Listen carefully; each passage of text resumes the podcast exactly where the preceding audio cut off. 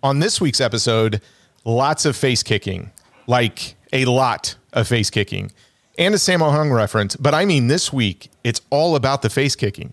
I'm Troy Sauer. Brad Anderson. John Nance. And this is Not a Bomb.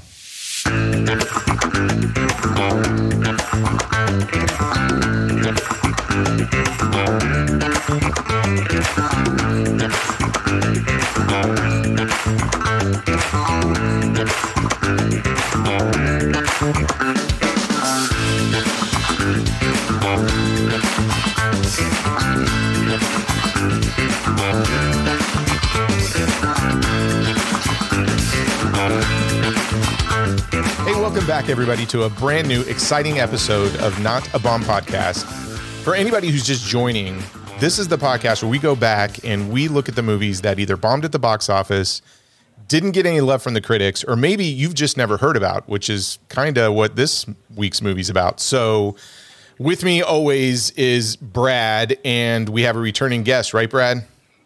We do. It's our buddy, John. Your vacation buddy, John. My vacation buddy, my beach buddy, John. How are you, John? We haven't talked for like a whole, 11 hours? Something like that? Yeah, 11 hours. It's been ages. I know. Ages. Hey, how's everyone doing? I'm a jealous lover, John. So if you're going to try to take Troy from me, I will cut you. You got to come to Maryland. I know. You have to get your butt out here so we can show you all the sites. It's super awesome. We will. Yeah. We'll show you the sites. We'll notify the local authorities. Everything will be cool. Yeah. And the cool movie theaters are starting to open up. So you can go to the Senator, AFI. We're still waiting on the Parkway. Come on, Parkway. If you're listening, your virtual movie theater is cool, but please open that auditorium up. That theater needs to be seen. But listen, last week we got, I don't know, deep, philosophical. We had a great time with our special friend, Jose, that guy. If you ever listen to Quentin Tarantino talk about films, and I was just listening to a podcast where Tarantino was going through with a couple of other guys, public domain films, like his recommendations. So they're doing like a top 5. And anytime you listen to Quentin Tarantino talk, that guy will give you every specific detail about a film, the ins and outs, stuff that I would never even think of. The only person that I know or I've even heard that comes close to maybe matching Quentin Tarantino when it comes to talking about films is Jose, in my opinion. That guy just knows everything. So, and he brings something out in us. Always, we go places when he's on this podcast. He does. There's something about talking with him. I don't know what it is. I mean, we've had a great time talking with him on Showgirls. We were talking about Dragons Forever, Jackie Chan. And last week, I mean, we talked about life, death, the afterlife, Hollywood tragedy. It was a pretty deep episode. That is not the case this week at all.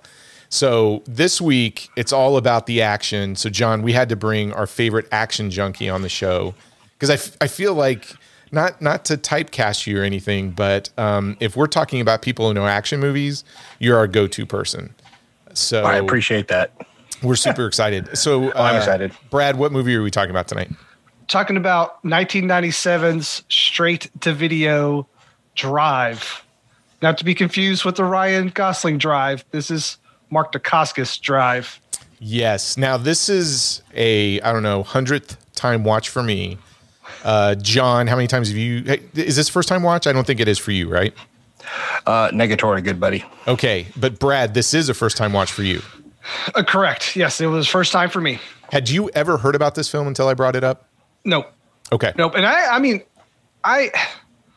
I guess going like I like Mark Dacascos. Like you and I just got that Shout Factory Brotherhood of the Wolf in the mail. And I was like, oh, Mark Dacascos is in that too. I really like Mark Dacascos, and I'm like, I can't believe I've never seen Drive before.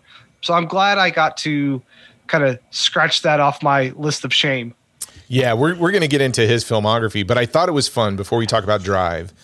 There was a time in American film history where Hollywood studios would get a hold of a martial artist and try to make them into a star or try to copy what was going on in Asian cinema.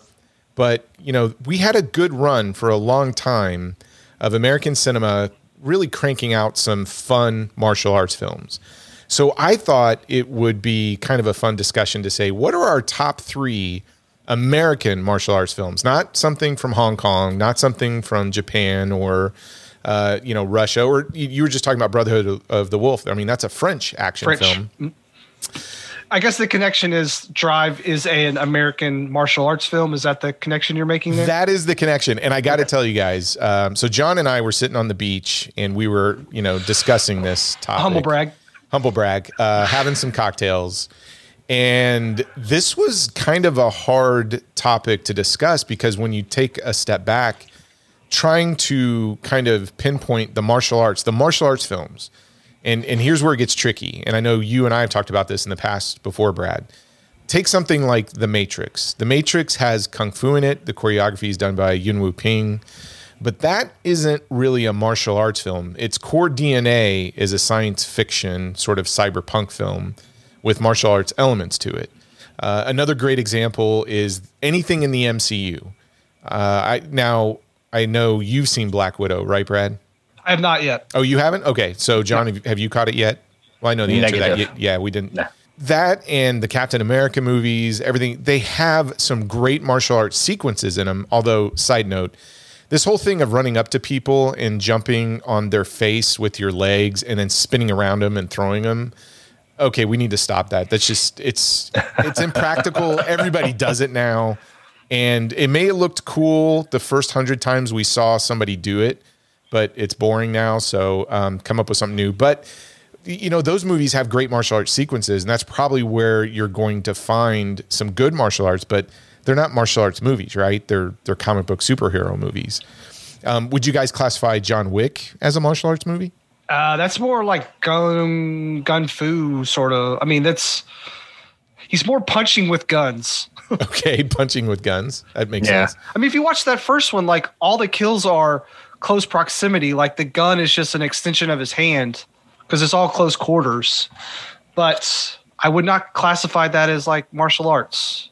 Okay, what about you, John? I mean, I know we debated this on the beach, quite going back and forth. John Woo, I think Kill Bill came up, but yeah, I mean, I have to agree. Yeah, it's more gun fu. Yeah, definitely. There's some martial arts grappling, the judo aspect to it, but you're right. I mean, a 1-inch punch with a 9mm, that's not really fair. So, I mean, like Hard Boiled is closer to like a John Wick than John Wick is to say, I don't know, whatever martial arts film. Yeah. Yeah. Bloodsport's a great example. It's a tournament film, right? Mortal Kombat would probably classify as a martial arts film because it's a tournament film. You have this whole, there we go. Look at me, it's rated. You have this whole subgenre of martial arts movies, which are your tournament films. But John Wick, Equilibrium is another good one with Christian Bale. I love that film, but it's straight up gun fu. Yeah. But today, what we wanted to talk about was what are our top three martial arts films. So we're trying to concentrate on the hand-to-hand combat, maybe a little hand-to-sword, whatever it is. But I'm going to start with you, John, because we've had a week to go back and forth through this list. We're going to share our top three, and I have an idea of where yours are going to land because I think traded picks left and right for an entire week, and I know my list has changed like 16 times. Brad, I have no idea where you're going to land on this, but let's start with you, John. Okay. Yeah, I mean, you're right. Yeah, I mean, it was a really fun debate. I didn't quite hit 16, but I did go back and forth. My number 1s and 2s were always locked. Number 3, I had to go back and forth a little bit. But the irony was it was because of the movie itself. It was the same martial artist, Chuck Norris. I finally came back around and said, you know what? No, it has to be Lone Wolf McQuade. Holy cow! What a that's a fun pick.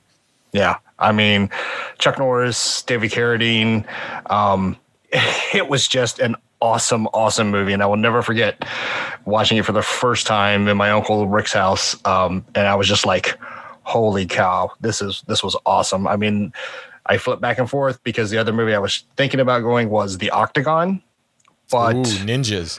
Yes. But Lone Wolf McQuade just pulled it out. It was just, to me, it was just a great movie all around. It had everything, and Chuck Norris, I thought it was one of his best movies ever.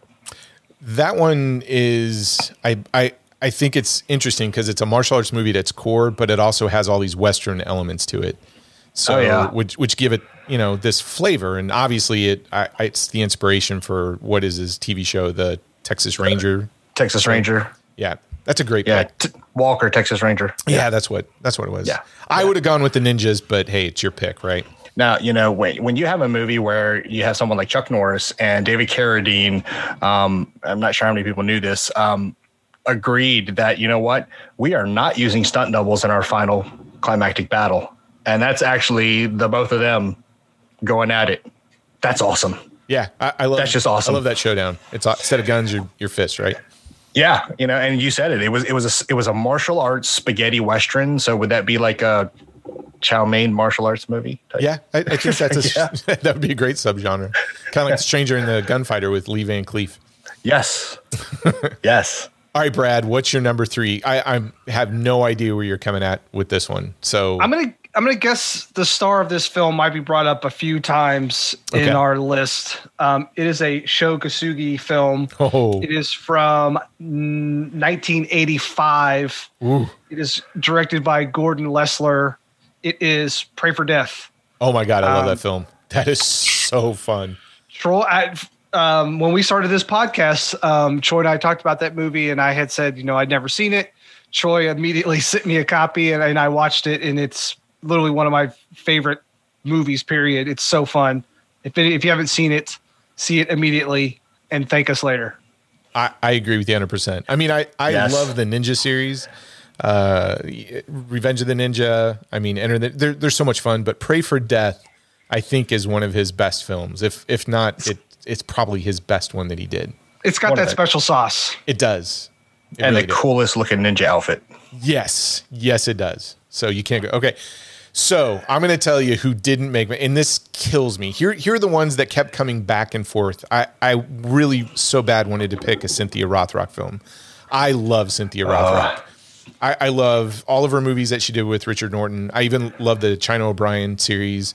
I love the stuff she did in, you know, Hong Kong. Yes, Madam, Shanghai Express, Righting Wrongs, a.k.a. Above the Law. But you couldn't pick those because they weren't American films.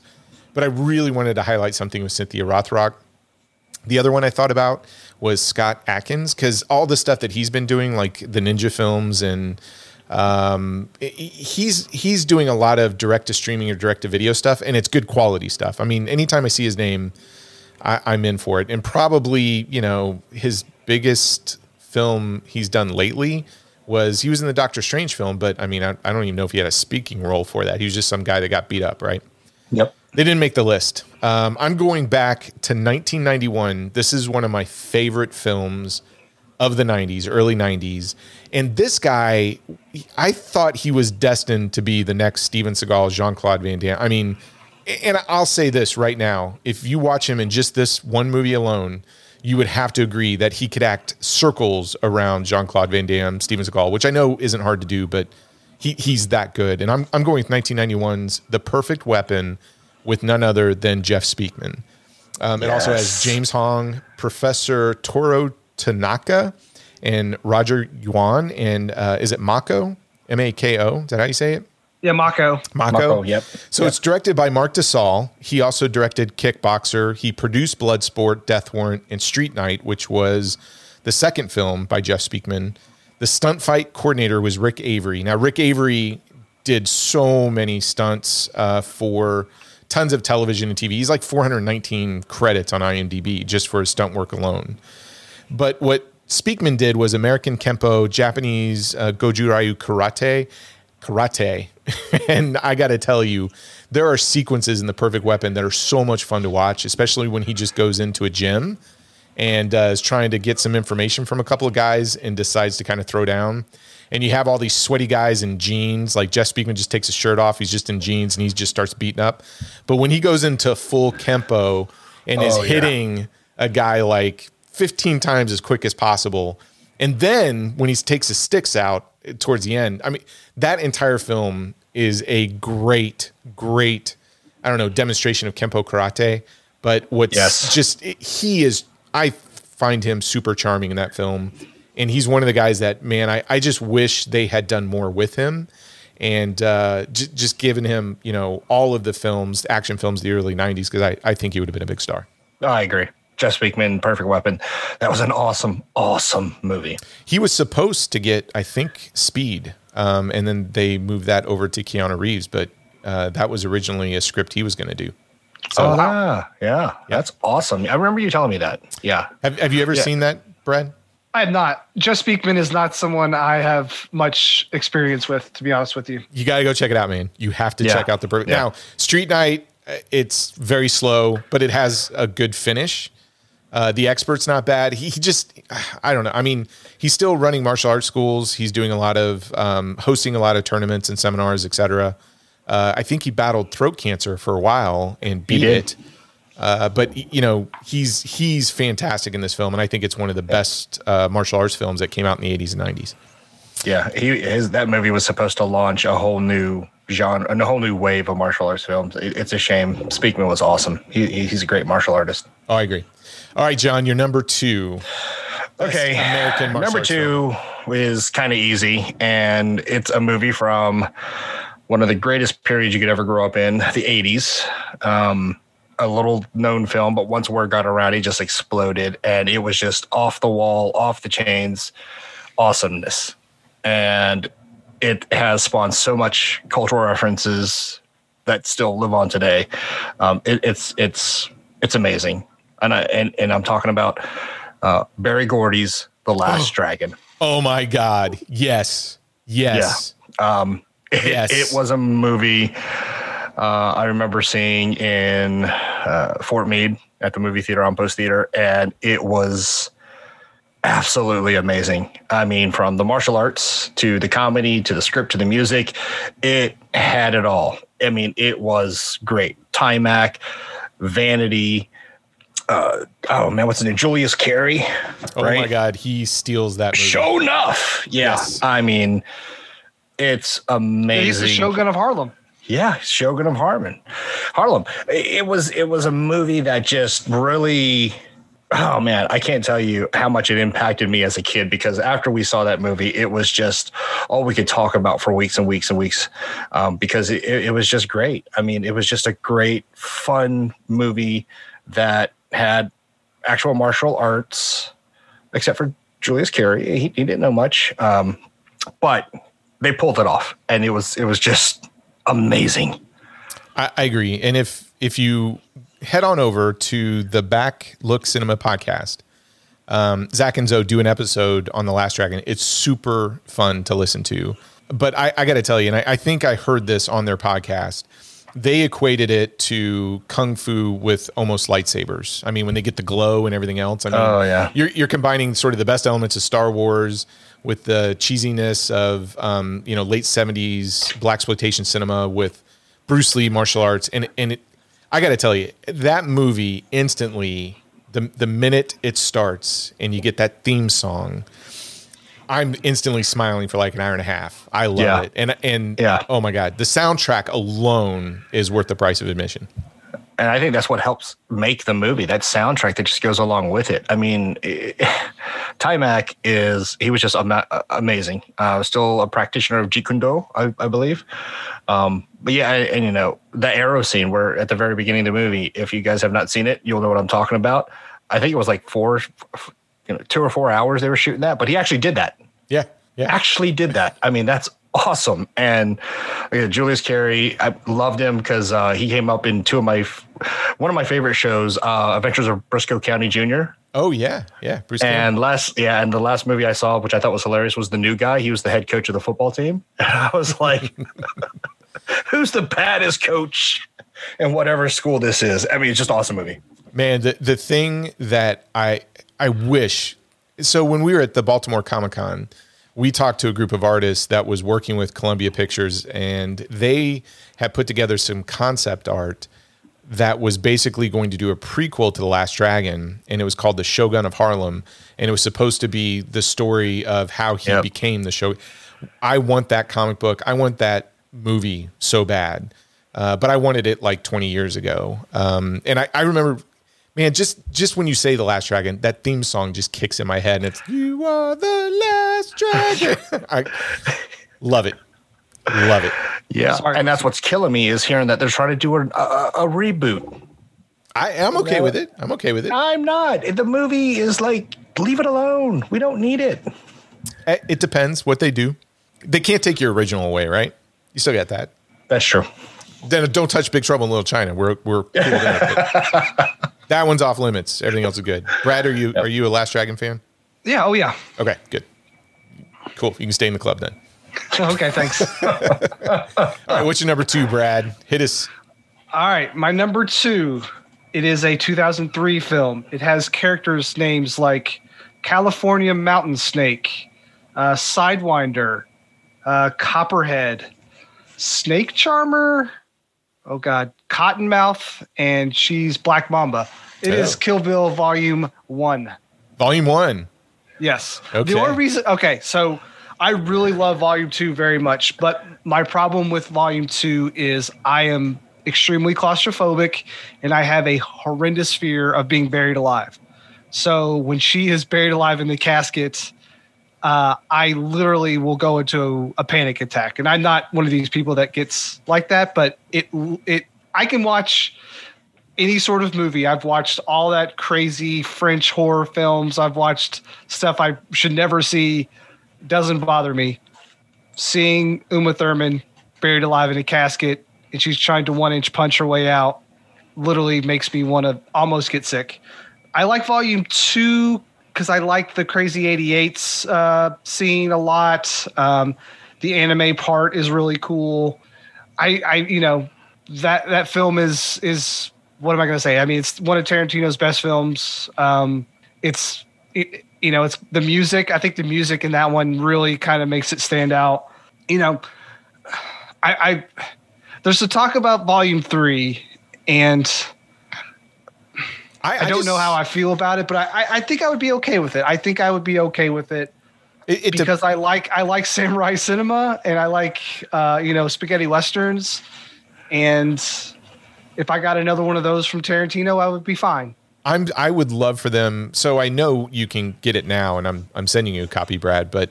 You can get the whole Bloody Affair, which is Kill Bill Volume 1 and 2 kind of put together as a single movie. I'm waiting for somebody to come out and do that proper with Tarantino, overseeing that restoration, and I would love it in 4K.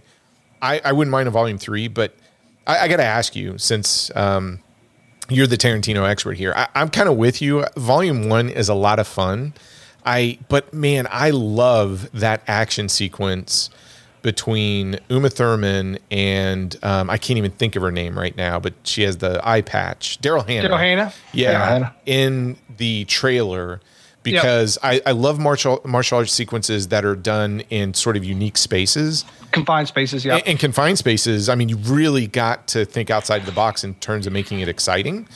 And I think that's one of the best examples of it done right in terms of choreography, because I think that's probably one of the best... I know the last part of Volume 1 with the Crazy 88, it's gory, it's a lot of fun, but man, that sequence in Volume 2 is to me the best sequence in it in terms of martial arts. Yeah, I like the Vivica A. Fox fight as well. Oh, that's in the house. Too, yeah. There just is one part. I when I see it now, I can't unsee it. Vivica A. Fox is kicked into like a shelf that has like plates and stuff on it. Mm-hmm. And it's really bad, like choreographed, because she just kind of jumps back and lands into the shelf. And every time it kind of takes me out for a second. I'm like, oh, that was a really bad take. I can't believe someone like Tarantino let that be in his film. But anyway, that's my number two. As a Kill Bill Volume 1. Love that pick. All right, my number two.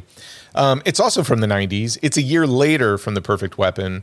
It's another one that the minute I saw in the theater, I just fell in love with and watched it on VHS and DVD. And I'm waiting for the 4K of it, although I don't think it'll happen. But it stars somebody that we lost very early and we shouldn't have.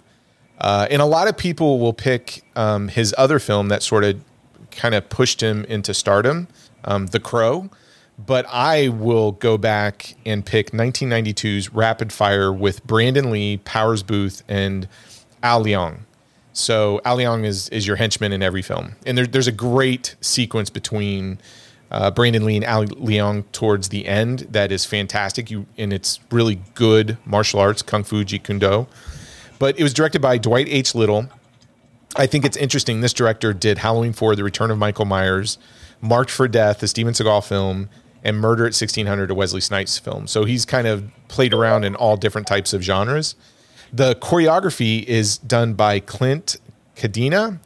And what's interesting is he's also done some choreography for some great films like The Rundown with The Rock, Christopher Walken. The choreography in that and the fight sequences are really good. He also worked on The Crow with Brandon Lee, Demolition Man, and Dragon, the Bruce Lee story. And again, with Rapid Fire, the type of martial arts you're seeing in there is Jeet Kune Do, which is Bruce Lee's martial arts. But you also see some Filipino style in martial arts. And there's an entire sequence when Brandon Lee is sort of going undercover. He's wearing a wire, and he ends up in this restaurant with this Italian mafia. And everybody is like shooting the place up, and he's trying to stay alive while taking all the guys out. It's fantastic. It's just such a fun sequence, and that happens in the middle of the film. So I don't know what you guys think about Rapid Fire. It's one of my favorites. Oh yeah, absolutely love that movie. You're right, we lost him way too early. Brandon Lee was amazing. That movie was amazing. Powers Booth. I love Powers Booth. That movie was just, you know, from a guy who wants to be, you know, left alone to all of a sudden kicking everybody's tail. Yes. And gracefully. So gracefully. So good. Yes. Yeah, I saw it obviously after The Crow, actually like way later than The Crow. It was just kind of going back and trying to discover more of Brandon Lee and then going back and discovering Rapid Fire. So I like it quite a bit. Yeah, I mean, Showdown in Little Tokyo is a lot of fun just because it has Dolph Lundgren. Yep. I don't think the action is as good, and it's kind of goofy. But Rapid Fire, I think, is just, it's a well-made film all around. And the martial arts is fantastic. All right, John, we're down to the number one. So the question posed to you was, what is the best, the greatest American-made martial arts film? What did you pick as number one? I had to pick, of course, the best, the most successful martial arts movie ever made, who stars the father of Brandon Lee. That would be Bruce Lee in 1973's Enter the Dragon, Warner Brothers. Very nice. That's my number one as well. See? Wow. That is, same wavelength. I mean. Yeah, that's not my number one, but I can see where everybody would pick that. Yeah, that's why I drew funny pictures on your face when you fell asleep. But anyway, yeah, Bruce Lee, John Saxon, the great Jim Kelly, Bolo Young, Jackie Chan's 10 Seconds. Yes, Sammo in Enter the Dragon. The movie, people just don't understand the cultural impact it had, not only here in the United States. Of course, China, it did great. Did not do as great as... was it The Big Boss and Return of the Dragon? But, I mean, you had a movie because of the way it was filmed and the martial arts that was displayed spawned, as an example, all our fighting games that we get to enjoy today. The arena combats, a lot of the movies, Octagon. I mean, a lot of it comes back to how Enter the Dragon told its story and the martial arts within it. Wow. I mean, Bruce Lee, lost him as well, way too early. It was just one of those films that, yeah, if it's on, I'm going to watch it. I don't care if it's the credit scene. I'm just going to watch it. I mean, it's just the movie was just incredible. You know, came out the year I was born, so I guess that's why it's really that great. But yeah, Enter the Dragon is number one. So why'd you pick it, Brad? I mean, it was probably the first time I saw a martial arts film that it felt grand to me. Like it was just this, because before then it was all, you know, Shaw Brothers stuff. And that was like very minimal, you know, the set pieces were small. The sets themselves were very sort of minimal. And this was the first time I saw a martial arts film that I was like, oh, this is how they do it. And of course, like Bruce Lee is Bruce Lee. Like he's just electric, and, you know, things like Game of Death and stuff, you're laying that groundwork, but Enter the Dragon was when it all came together. And then you have like, you know, just guys like Jim Kelly, who just there, you know, and it's just like, oh, this is great. The mirror fight is amazing. It's like Enter the Dragon also sort of spawned every sort of fighting game, you know, modern fighting game. All of them kind of take this idea of having like an international tournament. Street Fighter's like that. Mortal Kombat's like that. You know, they all borrow that stuff. So even just as its importance on culture now, I mean, I know like Dragon Ball, the manga was kind of heavily inspired by Enter the Dragon. So all those things that it just kind of helped create because it was such a huge film. I mean, they made that movie for $850,000 and it made, I think, something like $350 million. Yeah. I mean, it's insane. It was huge. And when you like, and that's in 1973. Yeah. So, you know, I'm sure with inflation, that's $1 billion. You know, it's, I you can't even fathom that a martial arts film, a pure martial arts film today would gross $1 billion. It's mind blowing that, I mean, it would never happen now, but you know, it's just a testament to Bruce Lee's charisma and why in 1973, you know, white America found it okay to see a guy like him on screen and kind of root for him, which, you know, and again, you had a black guy who was one of the main characters too. So you're I know blaxploitation was around, but you know, that's it's an important film to culture itself. Yep. I agree 100%. I mean, even if you go back and look at sort of the Marvel magazines, like Deadly Hands of Kung Fu, every issue had a Bruce Lee reference. And yeah, Shang-Chi is based on Bruce Lee. Yeah. There's so many, it just infiltrated pop culture. It infiltrated books, comics, other movies. You know, Shaw Brother films were out there and they were being shown in sort of all these different like not mainstream cinemas, but sort of your 42nd Street cinemas, stuff like that, sort of your dive cinemas. And Kung Fu films were there. I mean, Kung Fu was a TV show. So it was there, but it didn't really reach mainstream popularity until Enter the Dragon came out. And then everybody sort of caught Bruce Lee fever at that point. So it just can't, I don't know. It's hard to describe. I would love to go back just at my age right now and go see it in the theater. Like if you were talking about films, if you could get in a time machine and go back and say, hey, what movie would you like to go and go back in time and watch with an audience of that time period? That would be one of them. I think it would be amazing just to kind of catch everybody's reaction to seeing this for the first time, especially in a mainstream auditorium. Yeah, because, you know, Enter the Dragon, if I remember right, didn't they release it on like less than 10 theaters? And then because of that reaction, then they just opened it wide open for distribution. And then that's when it just really blew up because the word of mouth started getting around, even in 1973, calling them up on their dial phones, you know, the rotary phones and saying, hey, you got to go check out this movie. It was just awesome. Awesome. Awesome. Yeah, it was sort of a co-production, I think, between Warner Brothers and I can't remember the studio at that point. Isn't it Concord Productions? I think so. But yeah. Warner Brothers picked up a majority of the tab because they were releasing it internationally. Yeah. So while it was co-financed, Warner Brothers wasn't going to put, you know, go all in with their own money. But obviously, I mean, it is known as, you know, the beginning or if not just sort of the first American martial arts film. So you can definitely see where the quality's there and it still holds up today. Yes. Oh, yeah. Oh, yeah. And they were smart enough to bring Bruce Lee in starting in 1972 to start collaborating. You know, if he was to give in, you know, his vision of how a martial arts movie should be done Hollywood style, how would he do it? And then here we are, Enter the Dragon.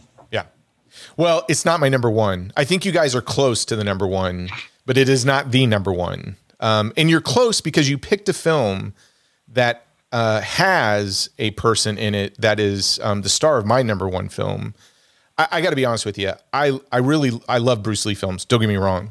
But when I saw Enter the Dragon, he was not the coolest person in Enter the Dragon, in my opinion. As much as I loved watching Bruce Lee fight, nobody carried themselves the way Jim Kelly did in that film. Jim Kelly was the man, and he was the guy that I just went nuts over. And I was so mad at that movie. Spoiler alert for anybody who hasn't seen Enter the Dragon, but it's been a while, so you've had time. But when Jim Kelly dies, I was crushed as a kid because he was the dude I was rooting for more than anything else. So I was what? No, I'm trying to I know you. Yeah. I'm trying to think what your favorite Jim Kelly movie is. I think I know what it is. Oh, it's hands down Black Belt Jones from 1974. Jones. Okay, yep, that's what I was going to It is one of my favorite films. And it's funny, as we were talking about this list, I really questioned myself because for somebody to sit here and go, Troy, everybody's going to pick Enter the Dragon, but you're going to sit there and tell me Black Belt Jones for you is a better film. So I'm like, you know what? I'm going to make sure I watch it on vacation. And sure enough, I watched it. And watched it a couple times. I mean, I love that film. And here's the thing that I don't think a lot of people realize. So Super Cop. I know everybody's seen Super Cop, right? Police Story 3? Yep. Yes. Yes. So Jackie Chan, Michelle Yeoh. What makes that movie great is you get this fantastic chemistry of Jackie Chan. Is that the one where Michelle Yeoh jumps the motorcycle onto the train? Yeah, you get that entire stunt sequence towards the end where Jackie Chan is like, hey, I'm going to do these stunts. And Stanley, and he didn't want Michelle Yeoh to do all the crazy stunts that she ended up doing. So Stanley Tong was like, hey, Jackie, go over there, buy some ice cream. Okay, Michelle, grab the motorcycle and go do this thing. And she was trying to outdo him. And she never chose. She's never ridden a motorcycle. No, never. But what's amazing about that is you just have this female lead that is just as cool, just as powerful as Jackie Chan. And that's what makes Super Cop so great. I'm telling you, in 1974, they were the first to do it because you didn't just get Jim Kelly, but you got Gloria Hendry, who plays Scatman Crothers' daughter, who once Scatman Crothers kind of gets knocked off by the local gang, she comes in to find out what's going on. Now, just that sense alone, Scatman Crothers runs a kung fu school, and after being knocked off, his daughter comes in. So it ends up being Gloria Hendry. Poor Scatman, man, he just can't make it through a movie. I know. So you get this whole movie of Gloria Hendry beating up. There's this fantastic sequence where she walks into a pool hall, and these three guys are like, you know, why are you coming in here? What are you doing? Da da da. And then she wipes the floor with them, and she's really good. And you get her and Jim Kelly going at it with these action sequences. It is a Jim Kelly film, but I love the fact that there's all these sequences. There's this whole Jim Kelly, you know, gets some news. He's got to go after the bad guys, and Gloria Hendry's there. And then, you know, she picks up a 38 and she's getting it ready. And he's like, no, you stay here. You like do the dishes or something. And then she turns around and shoots the dishes up. She's like, look, they're done. So let's go. So you've got this badass female who is ready to kick ass alongside Jim Kelly. And that movie is so much fun. The soundtrack is fun. You've got, it's also directed by Robert Klaus, who did Enter the Dragon. He also directed Jackie Chan's Battle Creek Brawl, Force 5. He did China O'Brien with Cynthia Rothrock. He also made the worst martial arts movie of all time, Gymkata. He directed that one. But even then, that movie's amazing. Like, it's kind of fun. Yeah, it's so bad, but it's fun. And the fight coordinator for Black Belt Jones was Robert Wall, who was actually O'Hara in Enter the Dragon. Yep. So, and what you get to see, the style of martial arts in it is Okinawan karate, because that's what Jim Kelly sort of practiced and was known for. But I can't underestimate how awesome and groovy and cool the music is from, I think it's Lucha de Jesus, but that Black Belt Jones soundtrack. I mean, the Enter the Dragon soundtrack by Lalo Schifrin, I think, is really good, but nothing compares to the Black Belt Jones soundtrack. So now, I've never Hot Potato is the sequel to that film. Is that correct? Correct. I've never seen Hot Potato. It's very goofy. Okay. It's goofy. I still like it. I mean, there's the thing with Jim Kelly is I really think he should have been bigger than what he was. I mean, he got a 3-picture deal when he did Enter the Dragon, Black Belt Jones. I think he did is it Golden Needles or something with Joe Don Baker or Joe Don Baker, the third film after that. But, you know, he did Black Samurai, some of these other things. He's a fascinating guy. I mean, in his later years, he ended up competing. He's a natural athlete. So he ended up competing on the senior men's pro tennis circuit and did really well. So, but he has so much charm and charisma, and, you know, of all the martial arts films, and I think with martial arts, it comes down to a couple of things. Anybody can, you know, kick somebody in the face and make it look good or make it look gritty, etc. but there's something about watching a movie and watching the style and sort of appreciating it, almost like you're watching a musical, and then having fun with it and having all these elements work. Because just having people kick each other in the face, it's not interesting. It's all the stuff that is around the face kicking that it's just got to pull you in. And I don't think a movie does it better than Black Belt Jones. I think The Last Dragon gets there, but I mean, nobody's as cool as Jim Kelly. Yeah, Jim Kelly is the coolest guy in the room. He is. I mean, yeah. But that's my number one pick. And like I said, Enter the Dragon, I 100% support you guys as number one. But for me, Bruce Lee didn't really do it for me as much as Jim Kelly did. Wow. Okay. Because it's just the style. Jim Kelly had style, man. No. I mean, are we saying that Bruce Lee didn't have style? That's what he's saying. That's what it sounds like. Bruce Lee didn't have Jim Kelly style. Okay. So. No, but Bruce Lee had smarts enough to say, "Hey, you know what? Who else is cool? Jim Kelly. Yes. You want to do a movie with us?" No, he's fantastic. I love Jim Kelly's story. I mean, he used to play, I think, for football in the Louisville area, right, Brad? Because he's from Kentucky. He is from Kentucky. I don't know. I just remember this story about Jim Kelly that in his freshman year of football, his coach was making some racist remarks to a couple other team members, and he just quit. He's like, I'm not putting up with this. Yeah. And so that's how he got into martial arts. I think he played, I want to say it was like Bourbon County. I want to say it's Bourbon County High School, which is in Paris, Kentucky. Yeah. So, yeah. And this is not going to be controversial or anything like that. If Jim Kelly was a white guy with that much charisma and that much coolness, he would have been huge. He absolutely. I mean, it's unfortunate that he just was 20 years too early. I agree. Yeah. I mean, Black Belt Jones for me is an important film because it combines. You had kung fu films out there. You had Enter the Dragon, everything else. You had blaxploitation films. It was the first film that I think merged those two genres together, brought them together. But more importantly, it's kind of progressive for its time because it's giving the leading lady as many, chances to perform action and not rely on, the main lead, the male lead, to save her all the time. I mean, she's throwing punches and kicks as much as Black Belt Jones, and Gloria Hendry's amazing in it. She's an amazing actress anyways. I mean, she has a great filmography, but my favorite movie she's done is Black Belt Jones. So okay, so I looked it up. He did go to Bourbon County High School in Paris, but the racist comment came from the University of Louisville. That's what it was. When he was playing football. But Troy, he also learned his karate in Lexington, so where I was from. So there you go. Might have been training in Lexington when I was there. Did Jim Kelly train you? No. Oh, okay. All right.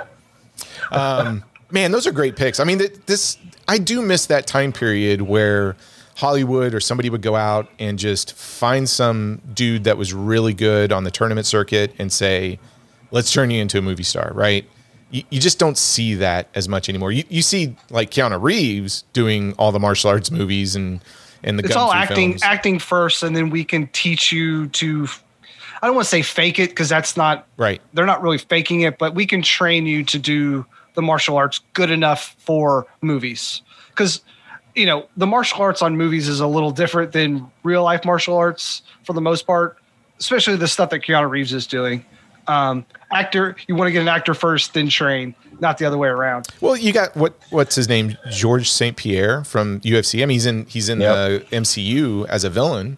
And he's a fantastic martial artist, but I just missed, you're right, Brad. I mean, they're teaching acting first, or they go after the actors and say, we're going to teach you martial arts.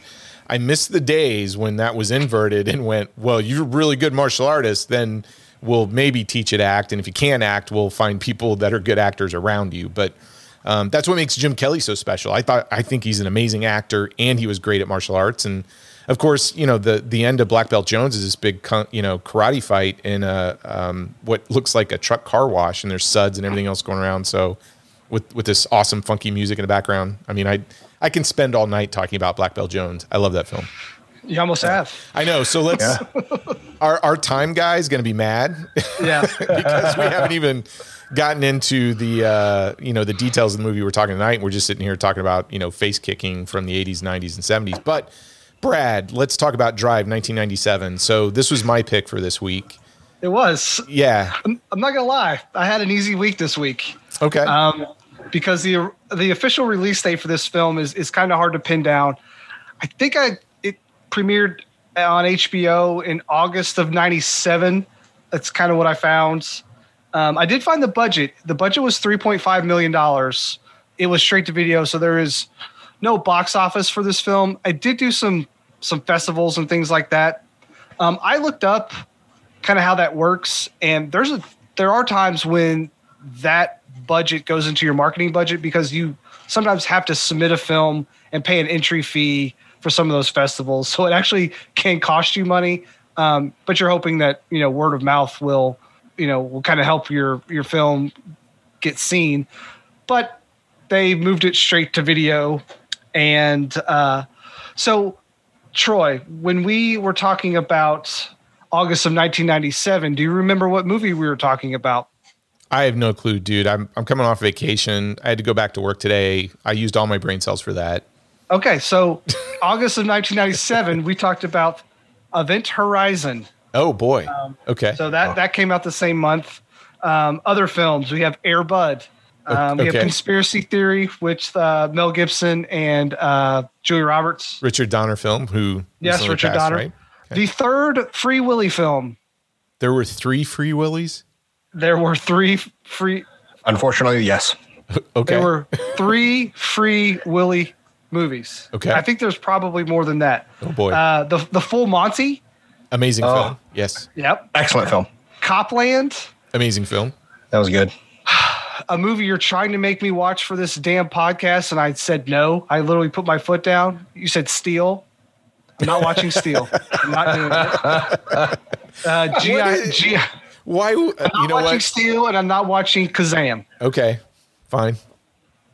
G.I. Jane and Mimic all came out August of 1997.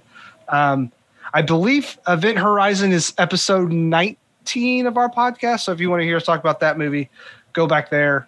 Also, I wanted to talk about the top grossing films of 1997. Okay. Do we all know what the number one grossing film of 1997 was? It was not Event Horizon. It was the biggest film of all time, James Cameron. Oh, would it be Titanic? Titanic. $2.2 billion for Titanic. Jeez. Rounding out the top five, we have The Lost World, Jurassic Park, Men in Black, Tomorrow Never Dies, and my jam, Air Force One. Air Force One, huh? Yep. Critically, straight to video, so no critics review this film. Audience score, though, 68%. Okay. I also looked up on Amazon because I trust Amazon. No, I don't. But... the rating system on Amazon is always spot on. So there are, I think, 158 global reviews for Drive. 72% are 5-star reviews. Oh, wow. There you go. Yep. All right. And this is, again, when we talk about Mark, this was not on your Brotherhood of the Wolf, those kind of films. I mean, heck, Iron Chef. I think a lot of people knew him from there, but not this one, right? Not this one. Okay. Well, before we talk about the people in front of the camera, let's talk about some of the folks behind the camera. This is interesting to me. If you were to look at everybody who created this film, and I'm not talking about the people that they got to star in it. We're talking about the writers, the producers, the director, the action choreographer. If you were to look at this on paper now and say, well, I'm going to judge whether or not to watch this movie based on who's involved in making it, you would see... a lot of people involved in Power Rangers. Like, that's what they're known for. The TV series, the film, a lot of Japanese TV shows like that, to where you get martial arts sort of kid fare. And that's their resume through and through. Director Steve Wang is a little bit different. If you look at his filmography, one of the first films he did was 1991's The Guyver, which is based on, and Brad, help me out here. That was a Japanese manga, right? Yes, it was. And there was an anime series on that as well. Yes. And it's awesome. Watch it. Okay. So he did that in 91. He did Kung Fu Rascals in 92. Mark Hamill's in that. by the way. Yes, that's right. Went back and did a sequel to the Guyver 3 years later, 1994's Guyver Dark Hero. Then 3 years later, did Drive. And then from then on, I mean, Power Rangers Lost Galaxy, the TV series, Sirens of the Deep. But Steve Wang has a very limited filmography when it comes to director. However, one of the things that he was known for wasn't really directing, but it was special effects, specifically creature effects, sculptor, painter, designer, etc. Here are some of the movies that he's worked on from most recent to the past. He worked on Bill and Ted Face the Music in 2020, Aliens vs. Predator Requiem in 2007, Lady in the Water in 2006. One of your favorites, John, Underworld 2003. Oh, yes. Okay. The Cave in 2005, Gremlins 2, The New Batch. So I think he was one of the, sculptor and designer on that. I literally just watched that movie. What a weird week, guys. Space Invaders from 1990. I don't know if you remember that. Oh, my gosh, Martians that come down. And so I think he's part of the design on the creature look for that. Nightmare on Elm Street 5, The Dream Child from 1989. He was special effects on that. Deep Star 6 in 1989. Oh, which has an amazing creature in it that he helped design. If you want to hear a great episode, just go back and listen to our friend Sammy from The Gentleman's Guide to Midnight Cinema. They did an awesome episode on Deep Star 6. It was so good, I went out and bought the Blu-ray after hearing them talk about it. But I'm sure they really had to twist your arm for you to do that, Troy. Nah, not much. I was like, oh, yeah, I remember that film. Hell Comes to Frogtown in 1988 with Roddy Piper. The Monster Squad in 87. Predator. Excellent. Here you go, Brad. Predator in 87. He was special effects on that. Oh, that's Sean McTiernan's best film. No, Die Hard. But Harry and the Hendersons, 1987. That's where he kind of got started. Yeah. So wow. It is amazing. I mean, Steve Wang comes in and is directing, very small amount of films, but he is still working to this day in special effects, and that's what he's known for. And again, he kind of does it all. He's done creature effects. He's done sculpting, painter design, and all of these things. He's either in some way sort of helped create the memorable scenes of all those films we talked about. Writer Scott Phillips, not much to know about him. I think this is one of the few things he did. Let's talk about the reason why we're talking about this film and the fight choreography or stunt coordinator. It is Koichi Sakamoto and Alpha Stunts. Okay, so that was his stunt team. And again, Alpha Stunts, great name. Great name. Love that. And there's a lot of different variations of Alpha Stunts, but we're talking about the original Alpha Stunts from like the mid-90s. But Koichi was director, producer, actor, and stunt coordinator. He's best known as an executive producer, fight coordinator, and director for the long-running Power Rangers franchise. He's done everything for that franchise. That's what he's known for. But he was also stunt coordinator and did stunts on Guyver in 1994, Turbo, a Power Rangers movie in 1997. He was a stunt coordinator on Hellraiser Inferno, I think, which was one of the direct-to-video sequels.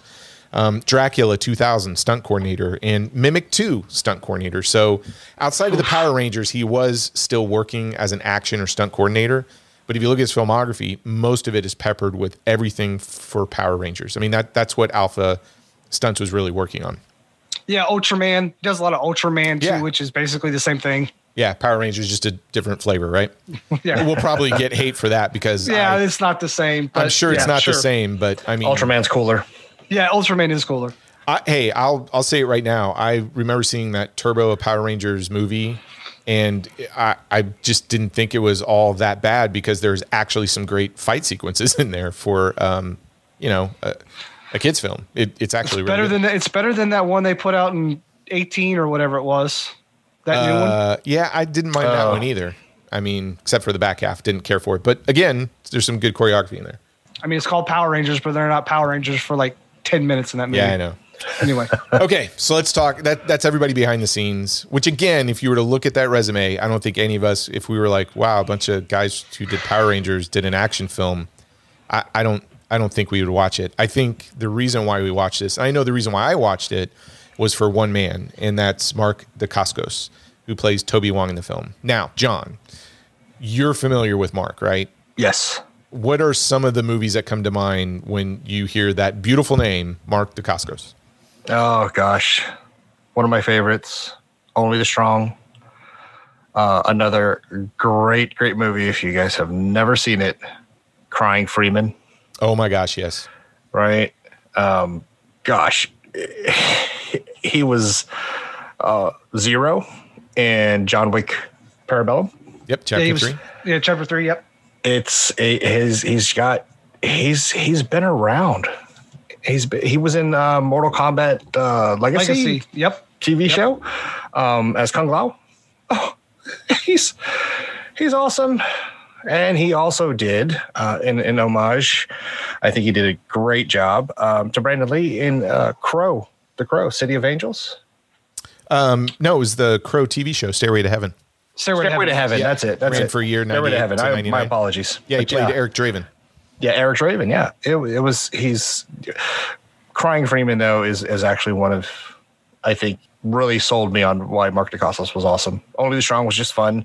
Drive was just amazing. Okay. Brad, what's your take on Mark? I mean, we've mentioned it before. I mean, Brotherhood of the Wolf is one of my favorite films. Crying Freeman, I've seen that before. I do like that. Cradle to the Grave, I have a soft spot for. I do too. I really like him in that film. What is that movie called? He plays a doctor. DNA? Yes. Remember DNA? Oh, that DNA, right, yes. Before this one, yep. Yep. So, yeah, I have gone back and sort of have kind of righted my wrong with Mark Dacascos based on solely, Brotherhood of the Wolf and just being like, oh, that guy's awesome. And then realizing that he did a lot of stuff back in the day. And then this kind of gets off my wall of shame. I will also say, I know this movie is terrible. It is wretched and you should not watch it, but you should watch it because it's so bad it's good, is Double Dragon. Yes, I agree 100%. Yes. Yeah. Yep. So there was a little bit of debate when we talked about this because I think Jose was saying he was either Hawaiian, Filipino. You were saying, the other. No, I said he was Hawaiian. You said he was born in the United States. Right. So Mark was born in Oahu, Hawaii. His father, Al Dacascos, is from Hawaii and is a martial arts instructor whose parents originated from the Philippines and were of Chinese, Filipino, and Spanish ancestry. So both of you were right. Mark could be president of the United States. He could be, yes. He should be. He should be, yes. I agree. Especially when you see how good he is on the Iron Chef TV show, the American version, I would vote for him in a heartbeat. He won numerous karate and kung fu championships between the ages of 7 and 18. You guys have talked about a lot of his films. I first kind of remember discovering him in 1992's American Samurai. It was one of those films where you're like, well, who's that guy? And then when Only the Strong came out, which was the only Hollywood film that showcases capoeira, is that how you say it? Yeah, there's a lot of capoeira. Capoeira, yeah. Yeah, there you go. But it's an Afro-Brazilian martial art. It's Brazilian, yeah. Yeah, so that movie is fantastic. And he did not train in that martial arts, but he learned that for that film. But when you watch that film, you think he'd been doing that his entire life. He is so graceful in that movie. If you want to know capoeira, DJ in the Street Fighter series, that's capoeira. Yes. There you go. Okay. The Street Fighter game that was spawned because of Enter the Dragon. Yes. There you go. Then Double Dragon in 1994, which I think was supposed to be sort of his, call into the mainstream. It bombed. I'm sure we're going to talk about it because I have a soft spot for that. And I have a soft spot for that simply because of Mark. He was also in Kickboxer 5, which is really good. And it's really good because of Mark. Crying Freeman came out that same year. We've talked about that. I am so mad that hasn't got a proper U.S. release. Agreed. It didn't get it theatrically. It certainly hasn't made its way, on a special edition Blu-ray. Somebody like Shout Factory needs to pick that sucker up. Sabotage in 96. I totally forgot he has a bit part in The Island of Dr. Moreau from 96 with Val Kilmer and Marlon Brando. DNA we talked about. Drive. Stairway to Heaven. He did that series with Eric Draven. The Base in 99 is another sort of straight-to-video film that he's really good in. So what's amazing about Mark is he will do these films that just fly under the radar, except for something like Brotherhood of the Wolf, which got, major theatrical distribution. But all these movies he's done up to that point, they've just flown under the radar, and they're super good. China Strike Force, which was directed by Stanley Tong, who did Police Story 3 Super Cop. He's in that one as well. Cradle to the Grave we talked about. Iron Chef. And then, of course, I feel like everybody is talking about him now because of John Wick 3 Parabellum. And he really just steals the entire movie from everybody. He's so good in it. But yes. I'm telling you, you have to go back. And if you've only seen him in the latest John Wick film, or you only saw him in like Iron Chef, you have to go back through his filmography. If you're an action junkie, this guy's fantastic. And I would say for all you MCU fans out there, wasn't he also on Agents of S.H.I.E.L.D.? He may have been. That's one that I just... Hold on. Ask me anything about Agents of S.H.I.E.L.D. Yeah, I don't... I saw the first episode and I was like, yeah, no, I'm good. He's on there. He did a lot of... Yeah, he's done a lot of TV. Okay. Yeah. Do y'all remember that game Stranglehold? Yeah. Oh, my gosh. Yes. He was a voice actor in that as well. Okay. That was the John Woo-inspired game. Yes, the John Woo, yeah, where you just... did a bunch of dives, slow motion dives everywhere. And shot everybody. It was awesome. Yeah, it was awesome. Loved it. Yes. So let's talk about some of the other folks that are in Drive. You've got Kadeem Hardison as Malik Brody. Now, everybody remembers him from A Different World as Dwayne Wayne. I remember him from a little film. I don't know if you guys have seen this, Rappin' from 1985. Yes. Okay, so I remember him from that, Beat Street in 84, and I'm Gonna Get You Sucka in 1988, which... Cameron just had a birthday recently, so happy birthday, buddy. Turned 16.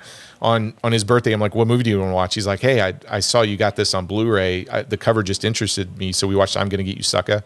And oh, my gosh. Great movie. He was in School Days, right? He was also in School Days. White Man Can't Jump. Vampire in Brooklyn, which that was the film that the producers saw him in and kind of picked him out in order to do Drive.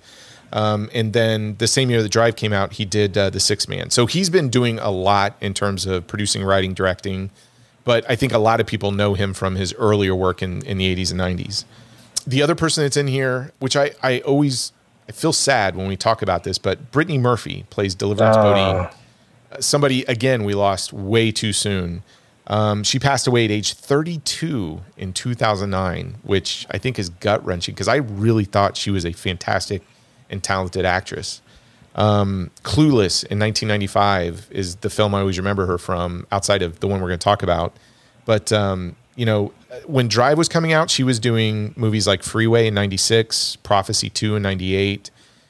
She did 8 Mile in 2002 and Sin City in 2005. So Sin City. Yep. Yeah. I mean, I feel like her career was really ramping up and then it just kind of got taken away too short. But, you know, you're looking at the cast so far and, you know, we haven't even got to the bad guys yet. The main protagonists are not box office draws at this point in 1997. They're up and comers, right? Now let's talk about our villains. John Piper Ferguson as Vic Madison. So he's our cowboy with the long hair. This guy has done so much TV. He has like 151 acting credits. I didn't realize that he was in Unforgiven, the Eastwood film. But this is what really knocked my socks off. He was also in The Crow, Stairway to Heaven, and starred alongside Mark Dacascos, but he was top dollar. So he was the villain, whereas Mark Dacascos was the Eric Draven character. Yeah. And then, of course, we get Tracy Walter as Hedgehog. Brad, when you saw him, what movie did you immediately think of? Me? Yes. It wasn't Death to Smoochie, I can tell you that. I assumed you were like... Silence of the Lambs? No, that's Bob the Goon from Batman. Oh, yeah, that's right, yeah. Because that's the first thing that pops in the mind. It's that role, and is it Malik from Conan the Barbarian? Those are the two movies I always remember Tracy Walter from. Yes, yeah, Malik from Conan the Destroyer. Sorry to correct you, but yeah. Oh, is it Conan the Destroyer? Okay, yeah. I just remember it was one of the Conan movies. And then, last but not least... from John McTiernan's greatest film, 1988's Die Hard, we get James Shigeta as Mr. Lau, who played Mr. Takagi in Die Hard, McTiernan's greatest film. So that's everybody in front of the camera. And again, you get a lot of character actors, obviously with Tracy Walter, a lot of up-and-comers, nobody that is really front and center that people are going to just go, oh, I know that person and I'm going to go see this film, right? And you have a bunch of Power Rangers people behind the scenes, which I know if anybody's listening right now has never seen this film, they're probably thinking, there is no way I want to see this film. Okay, real quick, some production notes on the film. You kind of touched on this, Brad.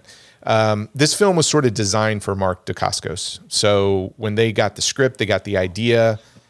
Steve Wang immediately thought of Mark, and that's who they went after.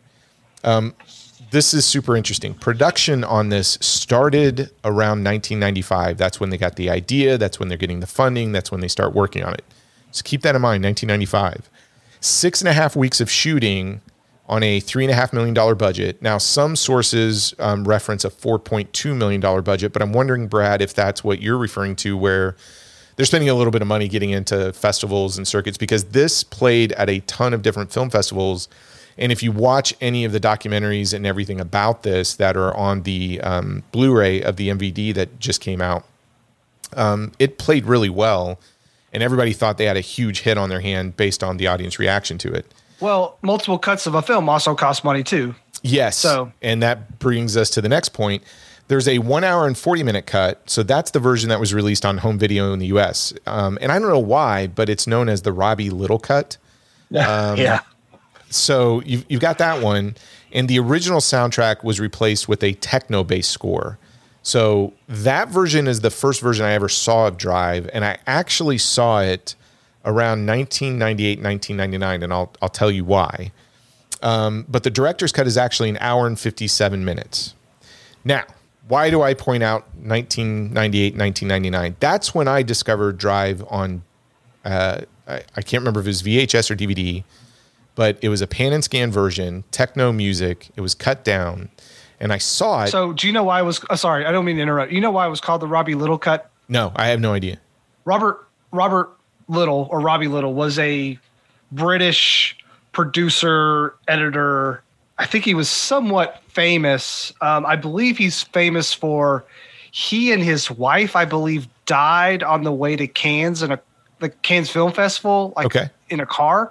But he is actually a person. So Robbie Little cut, I believe, was cut by Robbie Little. Oh, so he did the cut for the submission. Yes, I'm assuming that's why it's called that. Makes perfect sense. If I had done more homework, I would have known that. But thank you for pointing that out. That's why I'm here for you, buddy. You're my wingman. Yes. So I found this on home video, and obviously it went to direct-to-video. But it was being pushed pretty hard because of a movie that came out in 1998, a little film called Rush Hour, with Jackie Chan and Chris Tucker. And if you know the history of Rush Hour was, well, it started as a spec script. So a spec script isn't a fully formed script. It's more of an outline or an idea. And that was credited to Ross LaManna, and it started about 1995. But if you think about it, Drive was also being worked on, started about that same year. It came out a full year before that. It probably came out before 97 because, to your point, Brad, that's when it debuted from a home video perspective, like HBO. But it was making the circuits way before that. Rush Hour comes out a year later in 1998. And I think everybody, when they came across this film, if you look at the cover art, and it's on the MVD Rewind collection. So they released a special edition Blu-ray just this year on May 11th. And if you look at the cover art, it's Mark Dacascos and Kadeem. They're kind of both sliding across a car, and it looks very Rush Hour-ish. Kadeem doesn't have his hair, though. It's different hair. Did you notice that? Yep, it's still him. But you can definitely tell this thing was marketed because of, from a home video perspective, it's a nice tie-in to Rush Hour.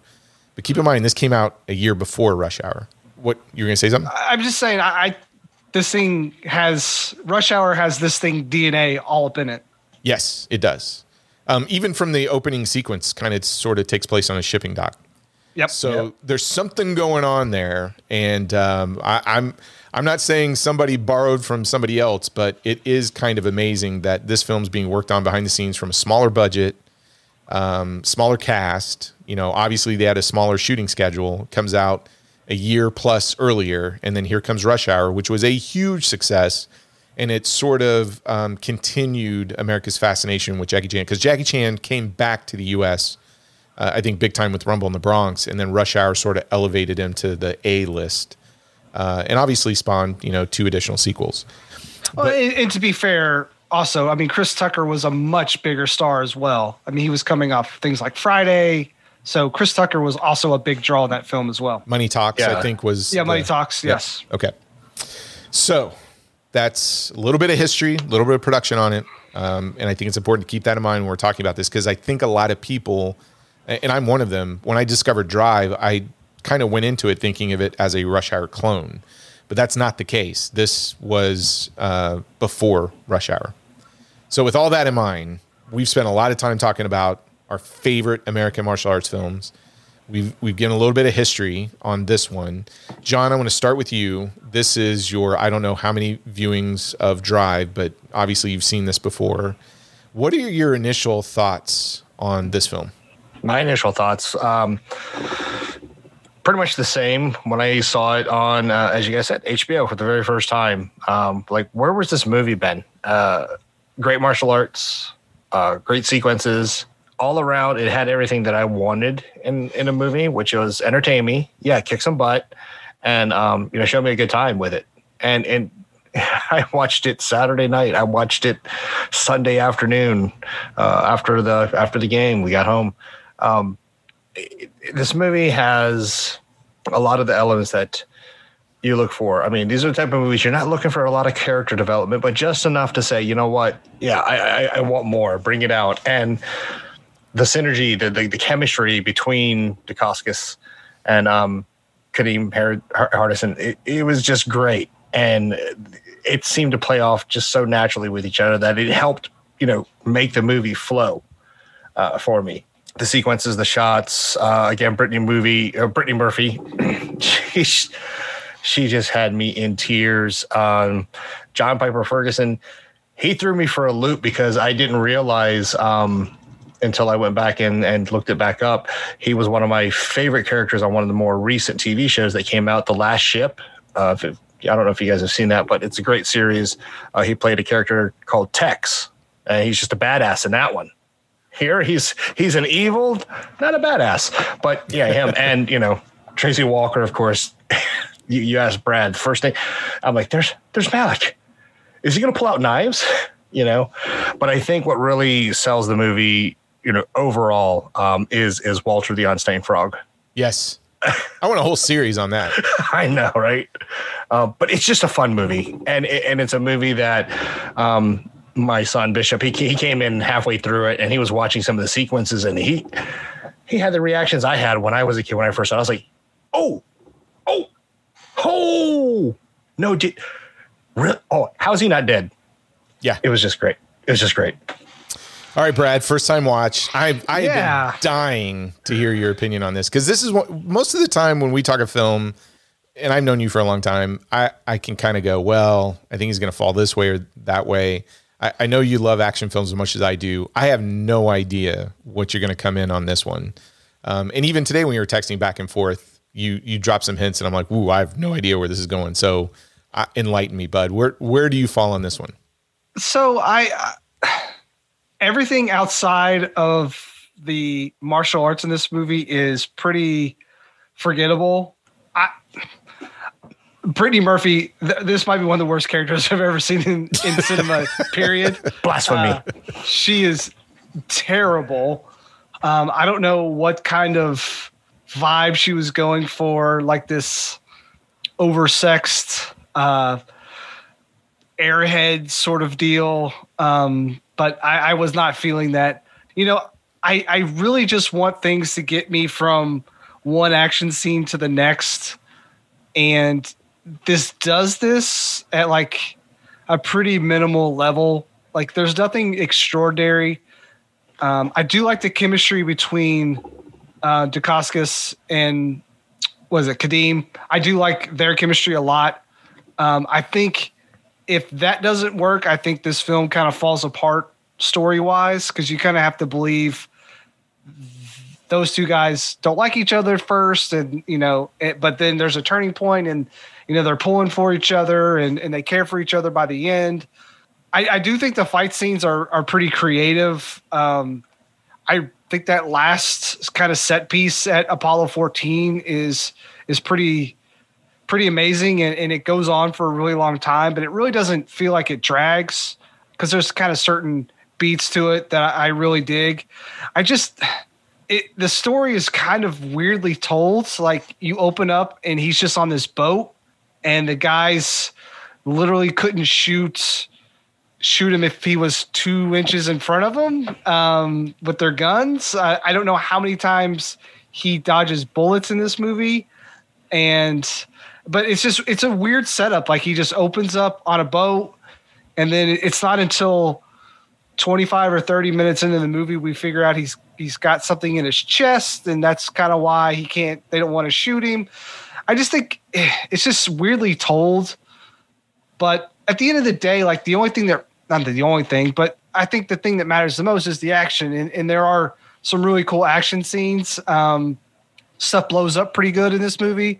There's not one, but two bazookas in this movie too. So, I think that's pretty cool. And there's dirt bikes, and you get your boss who has a boss, you kind of deal.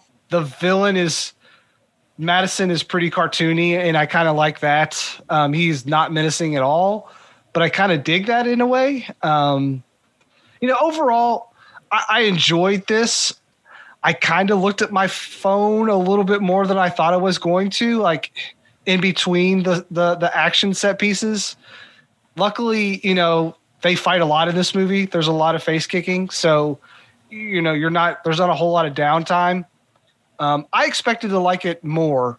I didn't hate it by any means because of the action, but boy, it tested me there for a little bit, to be honest. I kind of thought it might. I am in not even John's camp. I have such a love and appreciation for this thing because something struck me as odd when you said, well, you don't know about 25, 30 minutes of what's going on. I would have to disagree 100% with you. A movie's got to grab you in the first 5 or 10 minutes. I think you can tell in a lot of cases, and we talked about this before, you can pick a point in the film and go, once you get here, if you're not in it, then just turn it off. Because the rest of the film is going to get weirder, or it's more of this, or it's going to take this idea and really run with it. So most films, first 5 or 10 minutes, you can catch the vibe, and it's really good to grab your attention. In my opinion, I mean, that's what a good film does. So before the credits have finished and drive, you have tons of face kicking and a very, very simple premise. A hero's on a run from a bunch of bad guys, and the bad guys can't kill him because of what he has. They say that in the first couple of minutes, don't shoot him. You got to shoot him in the legs. So they got to find a way to capture him without damaging his item. But whatever he's got inside of him has sort of made him superhuman. And then your hero meets a partner. And again, this is just right after the credits are done. And then the hero and the partner are on the run trying to get from point A to point B and deliver this thing. And that's the premise. You get that in the first 10 minutes. And again, you get tons of face kicking. There's so much face kicking going on and flippies and everything else that looks so cool and graceful. You think you're watching Gene Kelly on the docks, the way this guy moves. And it's amazing to look at. And my jaw drops. As many times I've seen this, when you see what Mark Dacascos can do, and he's doing it, it's just mind-blowing in my opinion. But what you end up getting for the rest of the runtime is this quirky martial arts road movie with these jaw-dropping, and I am not underselling this when I say jaw-dropping set pieces. And I think, I'll say this, Brad, Brittany Murphy on her own maybe doesn't work. Mark Dacascos on his own works. I think Kadeem Hardison on his own works. But when you get the chemistry going between the characters, that's when it really works in terms of performance and acting. I don't think one of them stands out more than the other in the acting performance. Now in the face kicking, it's all Mark Dacascos, right?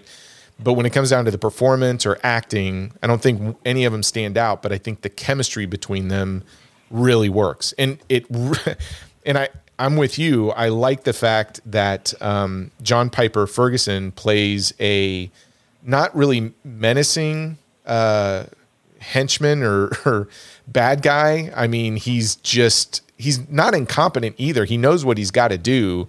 He just can't execute because you see the frustration of the incompetence that surrounds him for the most part. And I love his relationship with Tracy Walter because and we'll talk about that in detail, but I think it all gels super well. And again, this would be one of those films. It's like, hey, look, watch the first 15 minutes. If your jaw's not on the floor and you're like, what in the heck just, how did he do that? Oh my God, that guy's dead. Kind of like what, you know, your son Bishop was going through, because Cameron and Tabitha are watching it and everybody has the same reaction. We're like, oh my God, how did, he's not getting up. If you don't have that reaction, turn it off. This isn't the film for you. But for me, in the first 5 or 10 minutes, I'm hooked. I'm put that IV in me, and I'm a junkie for the next 2 hours on this film. But it is 90% action. I'm not lying when I say it's 90% action. So I want to start there with the action set pieces, if you guys are good with it, because I want to get your impression on this. Yeah. Let's talk about the first one, which is the docks and the bar sequence. So you get Toby, so Mark Dacascos, he's fast and furious, comes off the docks. I've already talked sort of his dance quality to the movement, which I think is super important because that's where the style and the flourish comes from. But he does some amazing acrobatics. And you know, right in the beginning, the camera work and editing is closer to a Hong Kong style film. And Steve Wang was going for that. And the action breathes and you get to see the dance without the quick cuts and the several close-up shots. So you already know you're looking at something different. Yeah, you get more than one beat at a time. So a lot of times it's beat, cut, beat, cut. This you're getting beat, beat, beat, beat, and maybe even more beats. But it's all shot medium as well. So, you know, you're seeing both people at the same time. That's also, I think, really important with choreography is seeing both characters at the same time, getting their spacing, and then getting an idea of where the other people are. You know, you get kind of spoiled when you watch stuff like this, and then, you know, you try to go and watch something like the Bourne series is kind of the one to go to, where it's just like beat, cut, beat, cut, beat, cut, beat, cut, and you have no idea what's going on. This, you know, it is like a dance. Like you're getting like 8 beats, you know, and then a cut, and then 8 more beats, and you're like, God, this is going on forever. And Dacascos does have like a dance quality to himself. It's very fluid, I would say. Like it just has a nice flow to it, and it looks very effortless, which I think is impressive because he's doing all these things, and you're like, this guy can just keep going forever. Yes. So I was gonna say, I mean, what? If you were to rank this, where does the docks and the bar sequence come from? I mean, it's not the longest fight sequence. It gives you sort of a taste of it, but I mean... No, I did not like the bar sequence very much. The dock one I was okay with because I think the quality of fighting on the dock is really nice. The bar thing, I was like, this is a little cheesy for me, but the bartender does eat a lot of bullets. I mean, loaded up. Yeah. So I was okay with that. I guess like... That's the one thing. It's either your guys are just getting completely obliterated by kicks and punches to the face, or they're eating bullets like crazy. So it's one or the other. The bar scene I was not feeling at all. That was like the point where I was like, uh-oh, is this going to be bad? And then luckily it does pick up after that. Yeah, so I love them both equally. I think I lean more towards the bar fight. Yeah, Jonathan. You see it. Hey, the reason why I go to the bar fight scene is because, and I had never seen in a martial arts movie, a martial artist pull a move out that just had me saying, what the fuck was that? When he does the arm flourish and he turns around and he just heart punches the dude. I mean, I was like, how is that guy just didn't fall dead instantly? I mean, that's what really hooked me into the movie when I saw Mark Dacascos and his beauty, grace, and speed just pull that move out and just land that blow. I was like, holy crap, this is going to be awesome. Yeah, I don't know. I like them both really well. I'm with you. On the dock, you get an introduction into how quick he is and how graceful he is. Within the bar sequence, you start to get a taste of how he's going to use the environment. Like how he takes his jacket off and he's kicking people around, you know, as he's taking the jacket off, that sort of heart punch sequence. The only thing I didn't like is when he jumps up on the pool table, they point the guns down and then he kind of jumps up and then swings around and shoots him. it seemed like the timing was too slow for that to be realistic enough. Whereas everything leading up to that point, even though it's it has this flourish that you're kind of going, well, how does somebody move that quick?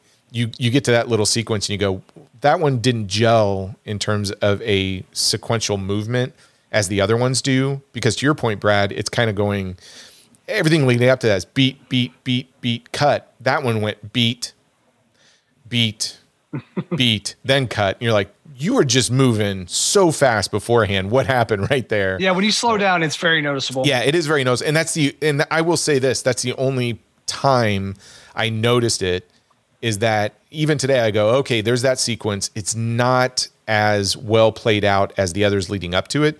But I'm with you, John. It's like when you start to see what he's capable of within an environment and using things around him, I think that's more impressive than the doc sequence of just punching and kicking people. Because that's where the choreography comes in. And you can actually see what an action choreographer is able to do versus, two guys just beating each other up. Look at the environment. How are they going to use it? How is that environment playing into it? And that bar sequence is a taste of like what's coming to the next sequence, which is the rock quarry or construction site. Oh yeah. So John, what was your impression of this sequence? So this sequence was just pure fun. And again, a lot of what Rush Hour borrows heavily from was just, again, you got Koskis and Kadeem just, they're handcuffed together. But somehow, from a situation where it looks like they're going to die, to kicking everybody's ass, using the environment, but also the environment working against them. It was just a fun sequence. It was just fun. To me, it was fun. I felt bad for Tracy. I know he didn't do his own stunts because some of the shots his character took, he should have been dead. Yeah, I agree. Yeah, but it was fun. It really was. What about you, Brad? I mean, so you get away from the bar sequence. You think you're in trouble. They get stopped by the cops. They come to the quarry. Now what happens? They get stopped by the cops. They get put in a car. They go 25 feet to a rock quarry. And then there's a fight that goes on for a really long time. And there's a zipline escape sequence where the guy's handcuffs are way too hot, so they have to put them in a barrel of water. And you're like, okay, I see what we're doing now. Like, we're kind of turning up the goofiness a little bit here. And then it's funny. I didn't know what this film was rated. So I was just kind of – I assumed after the bar and seeing guys squib up and, blood kind of shooting out of them, like, this must be rated R.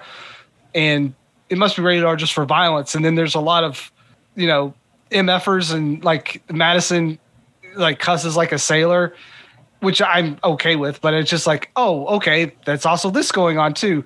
The rock quarry is fun. It's like you're turning up the goofiness a little bit during this fight. And again, it's like a weird tonal thing, because all of a sudden we went from, hey, let's shoot up the bartender, to kind of yakety sax playing behind us as we're like doing some stuff. Again, everything is kind of sold by Dacascos, and the gimmick of them being handcuffed together makes it interesting. Again, each set piece is like a little bit different, not only by the setting, but like what's going on. You get people just not being able to shoot someone who is literally 4 feet in front of them. Even in the bar scene, it's like, I don't know if tables can eat bullets like that. Like, you hide behind a table that's wooden. I know movie tables you can. Everybody knows movie tables can protect you from everything. Yeah, but I like this one. It's not my favorite, but I definitely think it's fun. And it's got a cool gimmick with being handcuffed together. Now I'm trying to remember. So Walter the Einstein Frog segment shows up before this segment, correct? Because are you sure? Because he's talking to his boss and he's saying, it's when they're in the RV. When they're in the RV and he's like, hey, plans are in motion. Yes, it's before this. It's before this. So after the bar. Yes. Yep. Yeah, you're correct. Get the car. Yeah. Yep. So after the bar. Yeah. When the first time I saw that, I'm like, what in the hell is that? Because to your point, Brad, they introduced some goofiness in between the action sequences. And this time around, the thing I noticed about this film, which again, what I think is pretty amazing, is the director, I think, intentionally is saying, okay, we're starting with this action sequence. We're giving you a taste of what's coming. But, you know, Steve Wang turns around and says, we're going to put this Walter the Einstein Frog segment in there. You're going to get a little glimpse of your villains. And you're like, what in the hell's going on? I laugh pretty hard every time I see it now. But the first time I remember seeing it, I'm thinking, what is that? Where are we going with this? Honestly, I went back. Like, I saw that part and I'm like, is this the right movie? Like, yeah. Did something happen? Like, it is literally out of nowhere. I'm like, yeah, no, I guess this is the movie there. Still. So then you get to the Corey sequence. And I have to say this. So many, many, many, many people have tried over the years to copy a Jackie Chan fight sequence to varying degrees of success. I will say this sequence is the closest to a Jackie Chan choreographed fight sequence. And also, well, I'm specifically thinking about Project A Part 2, because there's an entire sequence where Jackie is handcuffed to somebody and they're being chased and, you know, he's running around. But the great thing about this is you get some amazing martial arts sequences where he's handcuffed to Kadeem. He's having to kick, fight, punch everybody. You know, he's using Kadeem as a weapon every once in a while too. And then you also get these sequences where you're getting these brutal, like when people are landing on these pipes and you're like, well, that guy's spine is broke. Yeah. I always was I don't know everything about being a stuntman, but I always heard like you're supposed to make, you know, when you fall, it's surface area, you know, you want to have as much surface area as possible. So you're like spreading out the fall between your body. These guys are landing on pipes like on their ribs and like on their back. And you're like, no, you're putting all your momentum on that one spot, which is like 100% of your energy going straight into your back. Yeah. They earn their paychecks. Yeah. And the punches and kicks are landing. You see them land. It's not camera trickery. They are hitting each other. And then you get these sequences where Mark Dacascos is ready to kind of jump in the air and land a kick. And Kadeem Hardison like pulls the other way, and all of a sudden Mark Dacascos just lands on his butt. So within the choreography itself, they do an amazing job. And again, it's no mistake that he references when the cops ask his name, and Mark Dacascos says Sammo Hung. Sammo Hung. Yep. They're specifically trying to mimic a Sammo Hung Jackie Chan choreographed fight sequence, and it is quite possibly the only time I've seen sort of an American directing crew, everything else, come super close and almost get it 1-to-1. Because if you had just replaced Mark with Jackie Chan, I think you would have had the exact same sequence, down to them kind of ziplining with the handcuffs, because they're doing that too. It sort of ends with the stunt sequence. That's all Jackie Chan flourishes right there. Yeah, I mean, to the point, the scene that you're referencing where you know, Kadeem pulls back and, you know, Toby falls at the ground. He even gives the look. Yes. He gives the Jackie Chan look of like, ow, why? Yeah. You know, it was great. It was brilliant. They're trying to get the gun. He can't get the gun because they're pulling against each other. And they're trying to figure out how to work, you know, with the confines of being cuffed and everything else. And again, it ends with the stunt sequence, and it's pure Sammo Hung Jackie Chan choreography through and through. Yes. Yeah, it's freaking brilliant. I mean, as much as I love all the other sequences in here, to your point, Brad, this is where the goofiness starts to come in a little bit, but it's pure Jackie Chan, Sammo Hung goofiness. And I think they prepare you a little bit by showing, you know, Einstein Frog, Walter the Einstein Frog, which leads us to, and I'm going to say this right now, most movies would kill for a final fight sequence as good as what happens in the middle of this film. But the next big sequence you get is the motel sequence. Okay. So you leave the quarry, and keep in mind, each sequence is getting longer and longer too. So now we come to the hotel. And I'm going to start on this one. So right out of the gate, oh my God, just plain wow. It starts with this small hotel room and ends up transitioning over into a garage. And what I love about this is you get a complicated fight sequence in a small hotel room. They use the entire environment, from jumping on the bed to throwing furniture, from pots and pans, from him just sitting in a chair and trying to maneuver through this chair and not get hit. You get Toby using boots against these sort of shock batons, and how that goes. It transitions to the garage, and even in that transition, you get some pretty impressive acrobatics by Mark Dacascos. That's Mark Dacascos doing the flip off the second floor and everything else. And that whole garage sequence, you feel every hit. And again, they're using the entire environment of sliding down the car, going through the tires. It looks like something out of Twin Dragons, another Jackie Chan film. But I am just in awe. That the first time I saw this film and I watched that sequence, I went back and watched that entire sequence like 3 or 4 times, because it's so graceful. It's so amazing to watch. And you're sitting there figuring out, like, how did they even get fit the camera in the small room to capture everything? And just that one jump he does where he jumps on the bed, comes off of the wall, kicks the guy in the face, and shoots the other guy. I'm like, how does your body like work like that? I don't get it. But I'm curious about your guys' opinion on that entire sequence. Yeah, that's that specific kick you just mentioned where he goes up into he jumps on the bed, he does the twist into his butterfly kick, but then he stops himself with one foot on the wall and just whips out his other foot and kicks the dude in the face. Holy crap. It is quite possibly the greatest, I'm going to call it right now, in all of film history, it is the greatest face kick ever committed to film. Is that that bed sequence. I vote for that because I haven't seen anything like that since. Yeah, it's amazing. It's incredible. And, you know, even the sequence where he takes the Calico 9mm, the pistol. I happen to know some weapons, but yeah, and he jumps backwards, and just in that little sequence, and he's just popping shots off. It's like, it's so graceful. Mark, you're awesome. Yeah. But yeah, that kick, that one specific kick, I'm like, I can't wait for the final fight scene because the punch, that kick, what is he saving up for last? Yeah. Brad, not as impressed with this one? No, I like the cattle prod stuff where, every time they're touching stuff, like it's lighting up. So there's these like pops of light every once in a while where, right, they're swinging at him.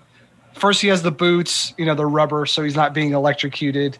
And then in the garage, it's lighting up their garage and things like that. And there's these pops of colors, a little random at times, but it's a cool effect. I would like this so much more if Brittany Murphy wasn't kind of we'll get to that in a minute. Ruining the set piece a little bit with her gun action and her kind of aloofness. That was the only thing I'm like, God, she does not need to be in this movie.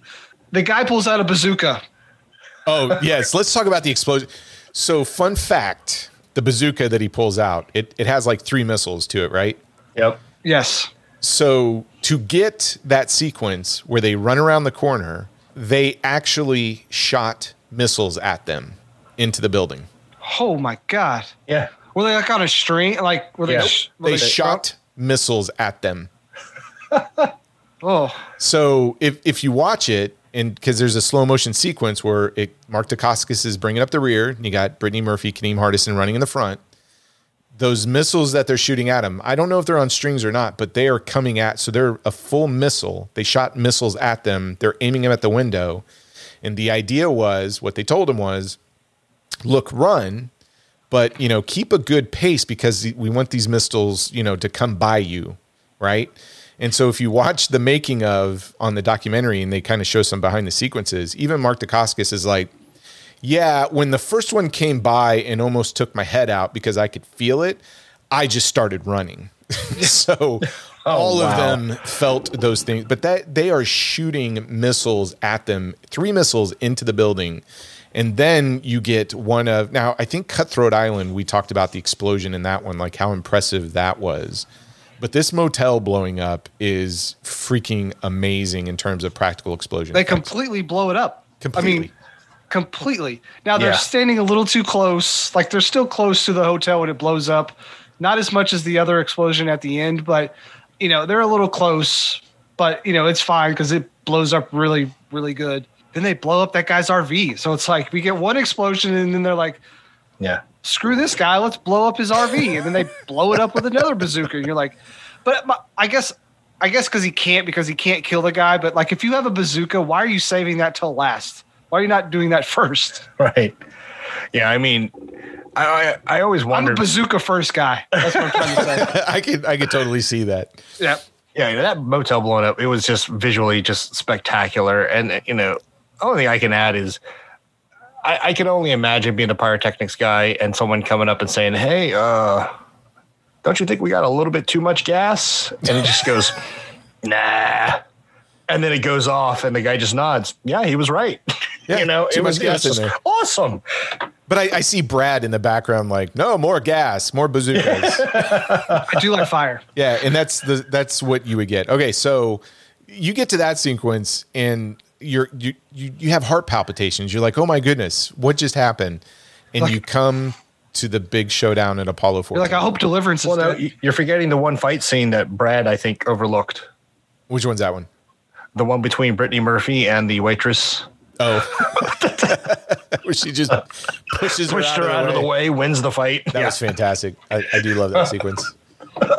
Brad is not having any Brittany Murphy. Okay, so before we're gonna debate that one in a minute, but I want to stay on point with the action. Yeah, go ahead. All right, so we get to the climax. We get to Apollo 14. Now, Brad, you earlier said this was your favorite part of the film in terms of action, right? Why is that? Yes, I mean it just kind of goes. It's got dudes on dirt bikes, and then there's a one-on-one ish fight. You know, it just I kind of respect like this having this one setting at the end and we're going to kind of let guys just fight around it. And you kind of have a good sense of the area and like there's ramps and there's steps and stuff to hide behind. So it's just like a cool area to fight with, but they let the guys like do a bunch of stuff in there, you know, and then there's just multiple sort of, I guess, kind of Game of Death-esque like levels to it in a way. I kind of dig that. Yeah, that's a good point because it's motorcycles and then the guys come in with the machetes. So, yeah, they have these little sequences where different types of henchmen come in doing different things. That's a good point. Yeah. Yeah. And, I mean, having guys on motorcycles, I mean, it's a little cumbersome because of, like, they're trying to get speed and they're 10 feet away from somebody. But, you know, they fake it pretty well. Dacascos gets on one and runs it into a wall, and I'm like, that might have really hurt because he freighted that wall pretty hard. Oh, yeah, he did. There's some parts in this movie where you're like, guys definitely got hurt making this movie. Like, I don't know that much about being a stuntman, but when I see things, I'm like, there's no pad. Like, I don't know if there's any pads. Like, I couldn't see, you know, padding or anything. So, kind of the visceralness. Is that a word? It is today. Yeah, sure. It is now. Yeah. But, you know, just how visceral things are really helps as well. Help sell it. Okay. What about you, John?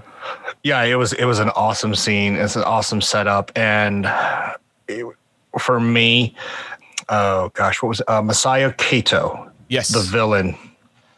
Advanced model. Yeah. He was the baddest ass looking martial arts villain I've ever seen. I loved his clothes and their fight sequences. It was awesome. It was so awesome. The bike scenes, the running. I always wanted to ride a dirt bike around in the building. These guys get to do it, you know, in a movie. It was awesome. Kick some ass, kill some people. Kadeem, he got to show his little bit of skills. And I love the pacing of it because you had they didn't have like one fight scene, then it's over, and then there's another fight scene. It's like, here's part of a fight scene. Oh, let's cut over here. Let's see, watch a little bit of this. It's like you're sitting there with popcorn in the actual club watching, you know, people fight like back in the day.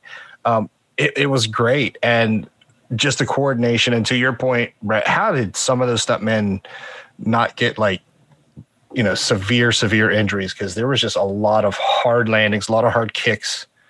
And just some, for me, a lot of beautiful shots, you know, like what Mark Dacascos jumps up, does a spinning jump kick and just, you know, just rocks that dude's helmet. I'm like, yep, he's dead. Oh, it was just awesome. Yes. There are so many times Mark Dacascos does a flying like spin kick, Kicks a guy off a motorcycle. That guy's dead. He's dead. Then he kicks a motorcycle. A motorcycle's coming at. He kicks the front of a motorcycle to stop it, and that dude goes flying. Yeah. And I guarantee that guy's dead. There are so many times. I mean, if you're sitting there and if you're the type of person who is sort of reacting to what's going on the screen, and you're like me that goes, oh my God, you're going to be doing that through this entire back portion, because to your guys' point, I don't know how they do it. I'll say this. They are doing some wire work, and the wire work isn't as much as getting somebody up in the air to do a kick like you would traditionally see in most American films. They're doing the Jackie Chan wire work, which is they're putting the wires on top of the people getting hit, so that when somebody gets kicked in the face, they're yanking the wire of the person that got hit. It's the pullbacks, and those look super painful. Yeah. But man, does it not sell a punch or a kick, or at least the visceral power of it, right? Oh, yeah. Yeah, I was waiting for, like, in the credits, like, this film was dedicated to stuntman. this guy.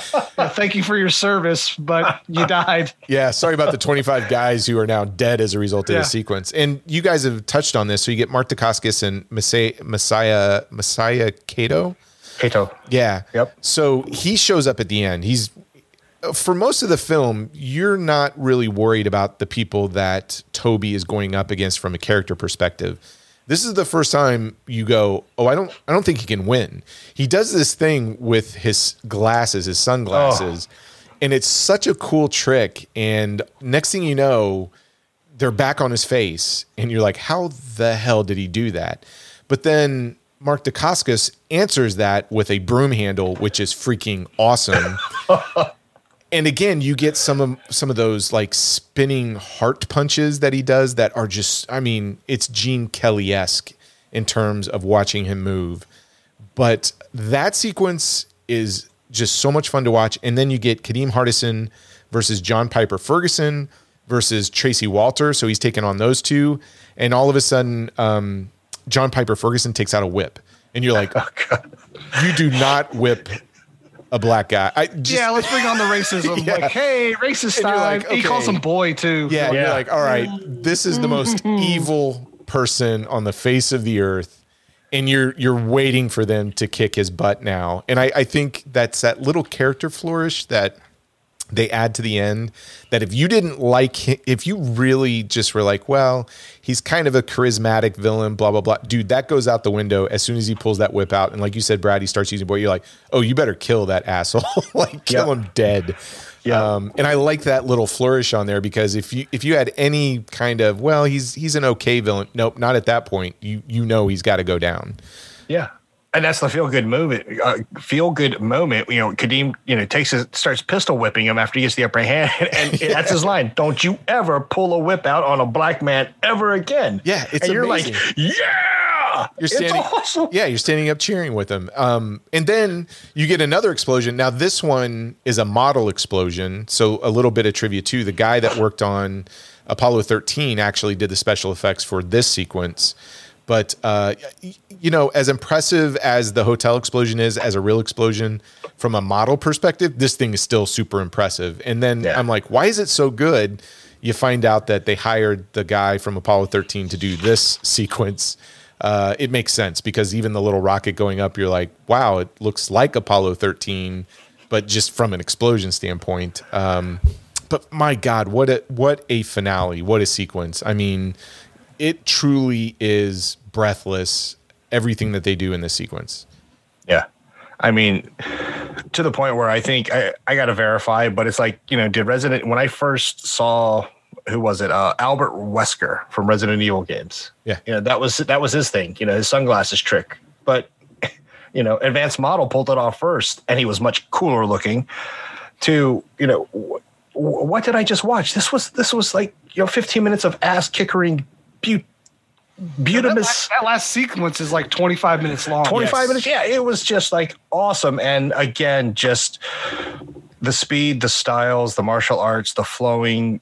It was just so graceful. And it did not feel like 25 minutes. It was like, oh, why did this end so quickly the way it did? And one of the Brittle brothers gets blowed up Sorry. Yeah. Brittle Brothers were guys in a chain. Oh, they get blown up real good. So they're standing next to him, though, dude. Yeah. They're standing next to him. At this point, I don't care. I just wanted that guy to die. So I think one of the things I wanted to point out, too, in this last sequence is there's a lot of times, even with the John Wick films, that a fight sequence will go on for like a while, and you start to kind of get not bored, but you're like, okay, I get it. This is impressive, but we need to move on. I never really thought that for this last sequence, because I think they're changing up so much. It really makes it feel fresh every few minutes, you know, because like in those John Wick films, you're just like, oh my God, okay, I get it. Let's go. And this one, I was like, okay, like what stage is next, you know? And I think that's kind of a big differentiator in this as into like John Wick. Because I know you've said it before and my wife has said it too. It's like, these are exhausting. Like I can't watch these anymore because it's just so much. I never felt that for this one. Dude, you read my mind. So here's the thing. You are spot on with that comment. And I'll give you an example. My wife does not like constant action movies. I mean, she likes John Wick for Keanu Reeves, but she does the same thing. She tends to zone out because to her, it just gets boring. It's repetitive, right? To your point, it's the, okay, we get it. How many times can you gun-fu somebody to death, right? Or how many times can you do that same judo Ippon Tsunagi move? I think chapter 3 is the biggest culprit of that as well. Like 1 and 2, but like 3, I'm to the point. I really felt it in 2, and I really felt it in 3. I find it in 2 and 3, and it goes back to that same like the in the Marvel universe. It's this. Let me jump on your neck and swing around a couple of times and throw you. Like how many times do I got to see that move? Everybody does it now, and she's not a big fan of the Raid films. To her, those are boring because it's just action. To Brad's point, it's repetitive. She, as soon as I said, hey, I'm watching Drive, and she's like, oh, is that the Mark Dacascos film? And I'm like, yeah. She really likes this film. She really likes it. And I think the reason is because exactly of how you said it, Brad. The action becomes more inventive. It's mixed up. I mean, just take the motel sequence. They go from this like small room to this point where he's just sitting in a chair trying not to get hit, and he transitions to putting boots on his hand so he can kind of take on the guys with the cattle prods, and then it goes to the garage. So it's constantly moving. There's constantly new versions of action that is being displayed, and it's very dance-like. And again, this is where we're going to probably diverge in our opinion, because to her, now 90% of this film is action. So let's talk about the other 10%. She likes this movie because the action is different and unique, like you said, Brad. But the other thing that she likes is the other 10%, which is the non-action elements, which is the chemistry and the performance, and specifically Brittany Murphy. Yeah. I mean, she helps bring levity to a serious situation. You know, she's like, go Toby, go. And, you know, Kadeem Harrison's character is just like sitting there looking at his face like, girl, you cray. You know, and I think that's what it is. She just interrupts these long fight sequences because, I mean, you hear them and see the lights flashing, you know, as you mentioned before, but she breaks it up just enough to say, okay, now we're getting back to the action. And it just helped get to the flow. I loved Brittany Murphy's character. And to me, she lived up to her name, Deliverance, in the sense of, where was she raised? Because this ain't right. Well, yeah. I can't say that Brittany Murphy on her own is fantastic. Like I said earlier, her and Kadeem and Mark together, I think, are fantastic. Yes. I think when she's delivering her lines, you're like, what is wrong with her? It's funny, but at the same time, watching Mark and watching Kadeem react to her is where the humor comes for me. And I like her playing off of them. I mean, I love that whole diner sequence where she's getting off the phone. The one waitress is trying to flirt with Kadeem. She just like takes her head and pushes it to the side. I really like her character, but I only like her character as a result of the chemistry she provides for the other two. And if you're talking buddy, you know, road movies, I do think Mark Dacascos and Kadeem Hardison I mean, for this type of film, you have to have two people that have really good chemistry between each other.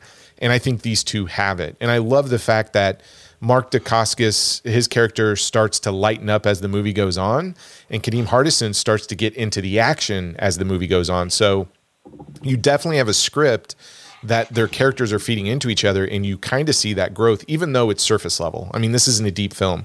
I'll say in the director's cut, you get a little bit more backstory than, you know, the initial release of it, which helps. But I mean, let's not, you know, let's call it what it is. It's surface level character development, but it works. It works really well, and I think the chemistry works. But Brad, I know you don't like those aspects. And I could see where Brittany Murphy will get on your nerves a little bit. But I mean, her only characteristic is she wants to have sex with another character. Is it really? Yes. That's her only thing in this movie. It's a party weekend. I mean, she wants... I don't know. She likes shooting that one guy up. Yeah, I think there's a violent streak to her that comes out. A little psychotic... Yeah, I'll give you this at the beginning. Stay away from those. On the surface level, you're like, okay, she's like this ditzy, voluptuous man-eater kind of thing. But then when you see her get in on the action and how much fun she has with it, there's something quirky about her, and I think she sells it. Yeah, and I think my wife, she pointed it out too, which helped me understand it. And this was when we watched it Saturday night. He was like, was she really that bored at the hotel that now that she has some action, that's why she's doing what she's doing? I was like, it could be, you know? Yeah, I think so. I think she's, but again, I can totally get where somebody goes, okay, I didn't like that part, because if you just concentrate on that character alone, I get it. But again, I think she works really well with those two. And I really like her performance. I mean, this is the film, this and Clueless are the two movies that really make me sad when I think that we lost her, because I think she's really good in this film, and I think she plays off those two really well. Yes. I will also say the plot line with the wife and the kid, like, I'm going to go rekindle that. Did we really need that? Like, at the end of the day, like, if we never stop by his house to, you know, saw off the handcuffs, does that change anything in this movie? I do think it adds a element to Kadeem's character, because the first time you meet him, he's sort of a barfly trying to write a song and get popular, but he kind of has this loser-esque quality to him. And what you find out throughout the entire film is, I think what Mark Dacascos does for his character, again, surface level, is by the end of the film, Kadeem doesn't really buy into he's a loser, right? I think he starts the film sitting in the bar going, you know, oh my gosh, I lost my wife, I lost my kid, I'm trying to, you know, do this. There's no future for me. But by the end of the film, he gets a little bit more confidence. I think Mark Dacascos rubs off on him from a character perspective. And I think you see that transition as a result of him kind of saying, hey, dude, I can go back and get my wife and kid.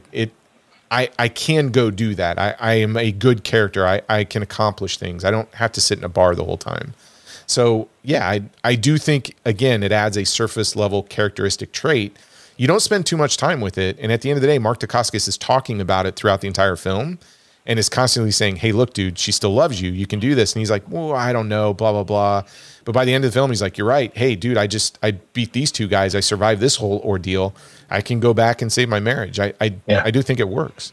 Yeah. I don't know. I just think maybe you could have had Brittany Murphy be that character that, like, oh, I'm going to go back to her and, you know, give Brittany Murphy a little bit more in this film, as opposed to have this wife character that has 30 seconds of screen time.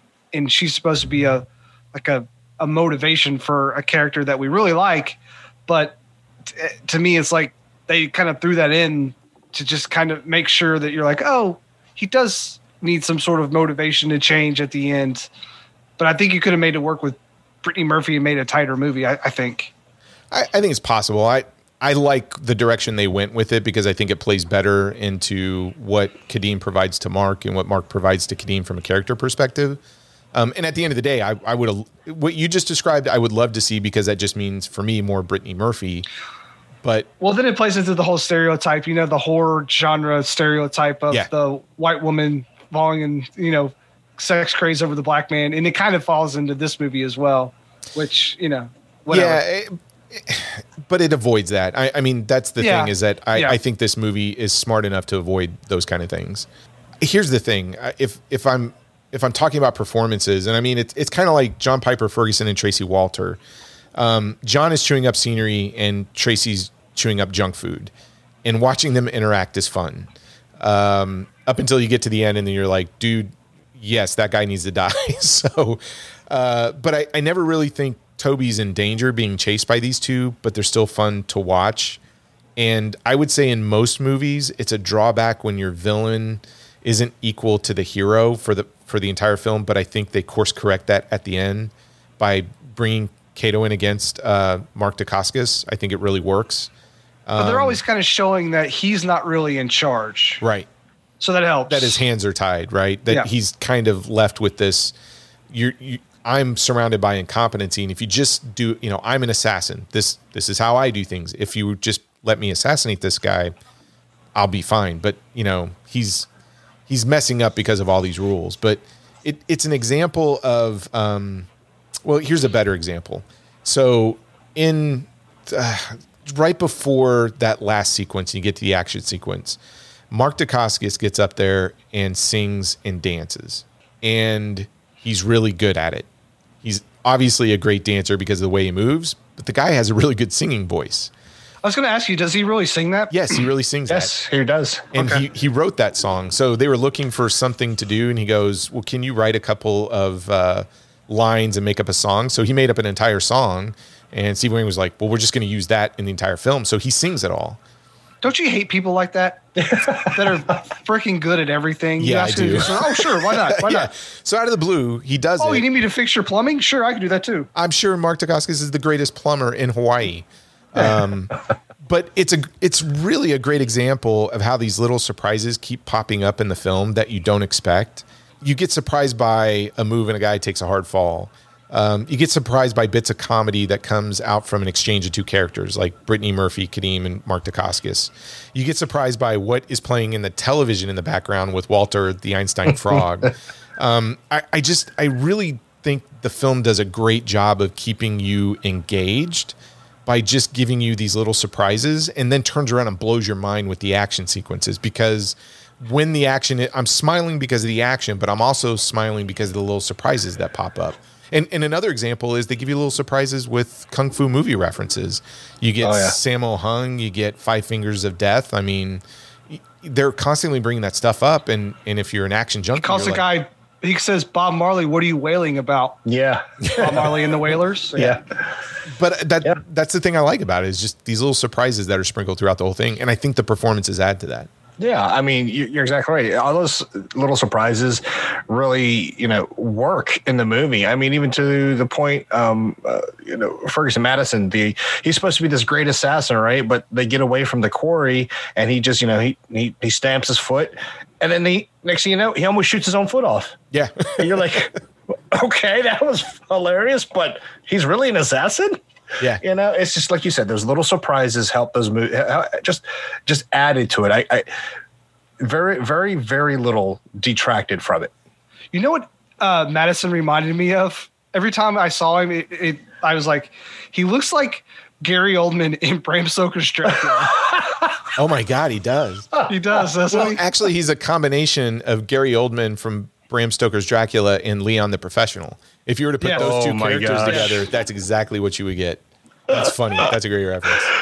Well, I mean, what else do you guys have to share in terms of thoughts on this film? I feel like I'm just sitting over here gushing because the action works for me, obviously. The performances work for me. It's all the surprises that keep me engaged. I think that's a great summary from my perspective. But do you guys have any other notes that you have to share? Yeah, I mean, this movie does, I mean... To go to the villain, the advanced model. I mean, how often do you see an advanced, a new villain? Well, the villain that he's going to fight, and his intro sequence is he flicks a wand coin through a guy's neck. That was brilliant. And you're going, holy shit! That was awesome. It was stuff like that. Just had me just sitting there, just waiting for the rush to go on. And what I loved the most, and it sounds cheesy, but I still kind of hope beyond hope.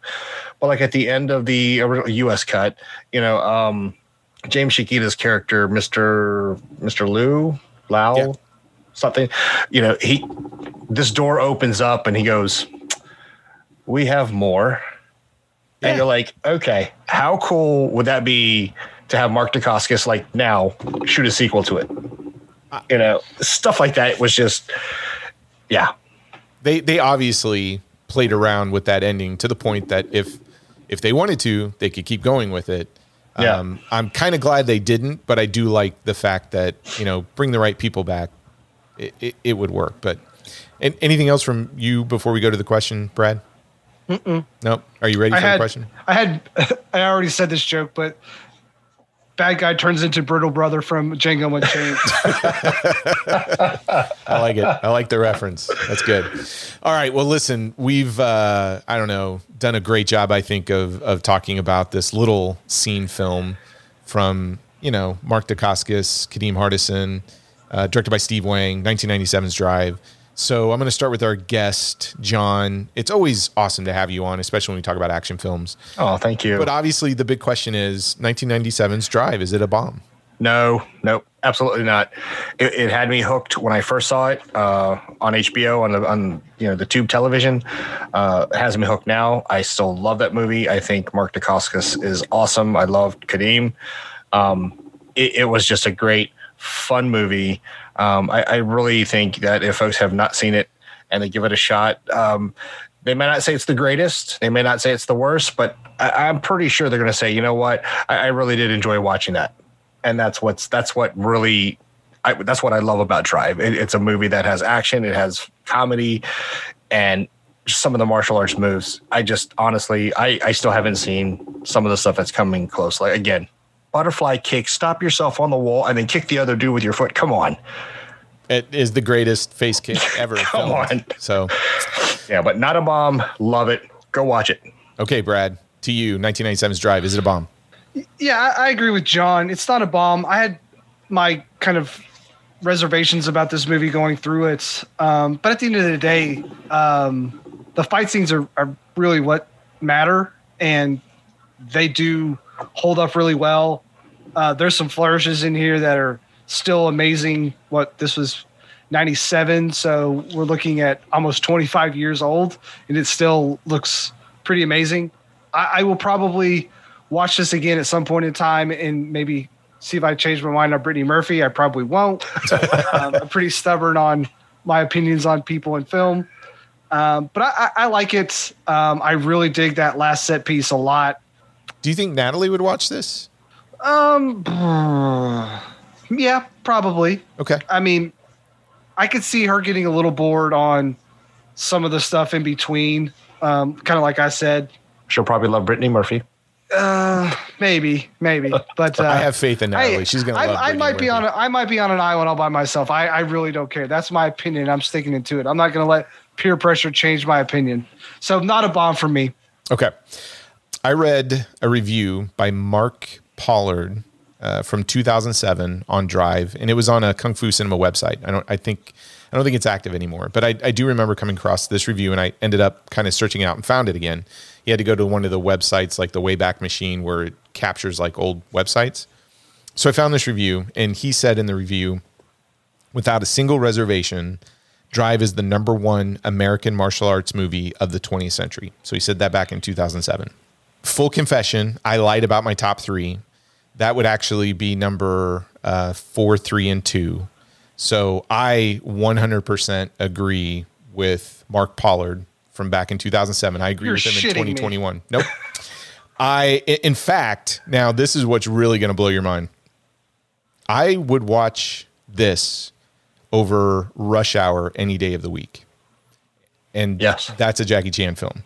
So yeah. I'm not saying Rush Hour is a bad movie. It's one of my favorite Jackie Chan American films. Don't get me wrong. But Drive is the best American martial arts movie ever made. I don't even know you anymore. It hands down. And don't get me wrong. Enter the Dragon, love it. I agree with you guys in terms of pick. I agree with all your guys' picks. But Drive is the one that when I look at the professional technical aspect of the martial arts that goes on in this film, how much fun it is, and the fact that it has the greatest single face kick ever, I will watch this thing over and over and over again and not get bored with it. And again, I would put Hong Kong action cinema from 1975 to 1997 as the pinnacle of all action films. I don't think anything has ever been done outside of the Hong Kong films that were done within that time period. And Drive is the only one that, to me, could compete with those films. So that's my take on it. So it's definitely not a bomb from my perspective. See, I can't argue with that assessment. I would have to agree. I mean, you and I even had that discussion. I mean, we literally sat for like an hour thinking about, in the recent past 10 years, you know, what was the last great American-made martial arts movie? I think the closest we came up with the, like, maybe a TV show. A TV show. Cobra Kai. And that was it. I mean, outside of that, the only thing that could pop into my mind was the Wachowski brothers' Ninja Assassin. But outside of that, I cannot disagree with that assessment. I would have to lean heavily that, you know, he's absolutely right. In the 20th century, that's probably one of the greatest ones because it was mind-blowing. Did you guys watch a different movie than I did? No, we all watch the same thing. And that MVD Rewind Blu-ray is fantastic. The film looks gorgeous. There's tons of special features on it. There's tons of audio commentary, tons of interviews. It even pulled over the stuff from the UK DVD release, which used to be the only way to get the director's cut. So I cannot recommend that Blu-ray enough. But I'm telling you, in terms of action cinema, and we're talking... So you can't, in my opinion, you can't take this and compare it to Brainstorm or any of the other films that are sci-fi, you know, drama. We're talking pure action cinema. They're really, from an American production, there isn't anything that tops Drive that's been produced by an American filmmaker. This is the best one out there. Yep. And to me, that's not hyperbole. That's fact. Yeah, I mean, even the ones we mentioned, like you said, Speakman, Van Damme, Seagal, yeah, their movies had their high points, but to me, I couldn't sit and watch it as many times as I could Drive. Yep. I'm so confused. I love doing this to you, Brad. What are we doing? No, we got to get out of it. I can't. Listen, I love you guys so much, but man, this is... Listen, I'm all I'm grateful for is you took a chance on this one. I really... Yes. So your reaction is what I'm hoping most people get out of this is they go, yeah, I really like that film. The fight sequences are super impressive. Maybe you didn't like Brittany Murphy. Maybe you did. Maybe you thought the performances, you zoned out and checked your phone. That's fine. But if you walk away from this film and you go, man, I only know about Rush Hour, or I only know about, you know, this, and you discovered Shanghai Nights. Yeah. And, there you go. And you discovered Mark Dacascos outside of John Wick 3, then my job is done. I'm happy as long as you... If you really love action films and you sat and watched everything that came out to direct-to-video in the 80s and 90s, if you watched all the stuff that came out in the 70s, if you watched the Shaw Brothers, if you sit down and go back and look at all of the stuff from America, not Hong Kong 75 to 97, from America, even to this day, you're not going to find a better action choreographed film than Drive. Yep. Agreed. It was, you know, it was one of those sleeper hits that, you know, thankfully had a good awakening to a lot of folks. And I think, again, folks who have not seen it and see it, they're going to walk away like, you know what? Troy and John were right. Troy, John, and Brad were right. That was the greatest face kick I have ever seen in the history. I did not sign off on that. You didn't sign off on that? No, that's fine. I'm not going to put your name on something. We conscripted you. Yeah. No, hey, look, I don't think enough people have seen it. I don't think anybody has really discovered this. I think the people that we run around with may have seen it, but this has not reached sort of the masses. And I think for people who check this out, this will be in your top 10. Like, hey, this is a great first time watch of 2021. So, yeah.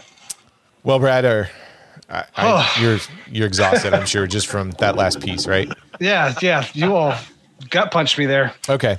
Well, hey, let's talk about some feedback before we talk about next week, right? Sure. You want me to go first, or you want to go first, or what do you want to do? Yeah. So we got two emails. One I just want to mention. Now, when we kind of say, hey, follow us on social media, look, at the end of the day, if you do, great. If you don't, that's cool. But I'm going to tell you right now, you need to follow us on Twitter. So we got an email from our good friend V, and if anything, you have to go and follow us on Twitter, because she is listening through the episodes and adding commentary to them via Twitter and making fun of us, actually, as she's listening to them. And she is absolutely hilarious. She's also spot on. But if you follow us on any social media account, I can't say this enough, don't follow us on Twitter for what we post, because we're dorks and what we post is stupid. But follow us on Twitter for V's comments, because she is absolutely brilliant. And follow her on Twitter, because she's just awesome all around. But Thank you for the email, V. We're so happy you're going back and listening to like Speed Racer and getting caught up. But I have to tell you, finding your comments on Twitter when my phone goes off and it's like, hey, we got this new commentary about an episode, 20 episodes ago that she posted about. It's a lot of fun. But we got another email from Jacob, if you want to read that one, Brad. Yeah. It says, hey guys, I'm a longtime listener of GGTMC. That's Gentleman's Guide to the Midnight Cinema, and the Cult of Muscle. And I used to listen to Silva and Gold too. I decided to listen to your blowout episode with Sammy after he heavily promoted your podcast on GGTMC. Thank you, Sammy. I really liked it, and in fact went back and already listened to the first three episodes too. I too am married with kids, and I think I'm Brad's age, so I'm not old like Troy. You're youngin'. Is what he's trying to say. It's always nice to listen to a fellow family man talk about movies, because I understand.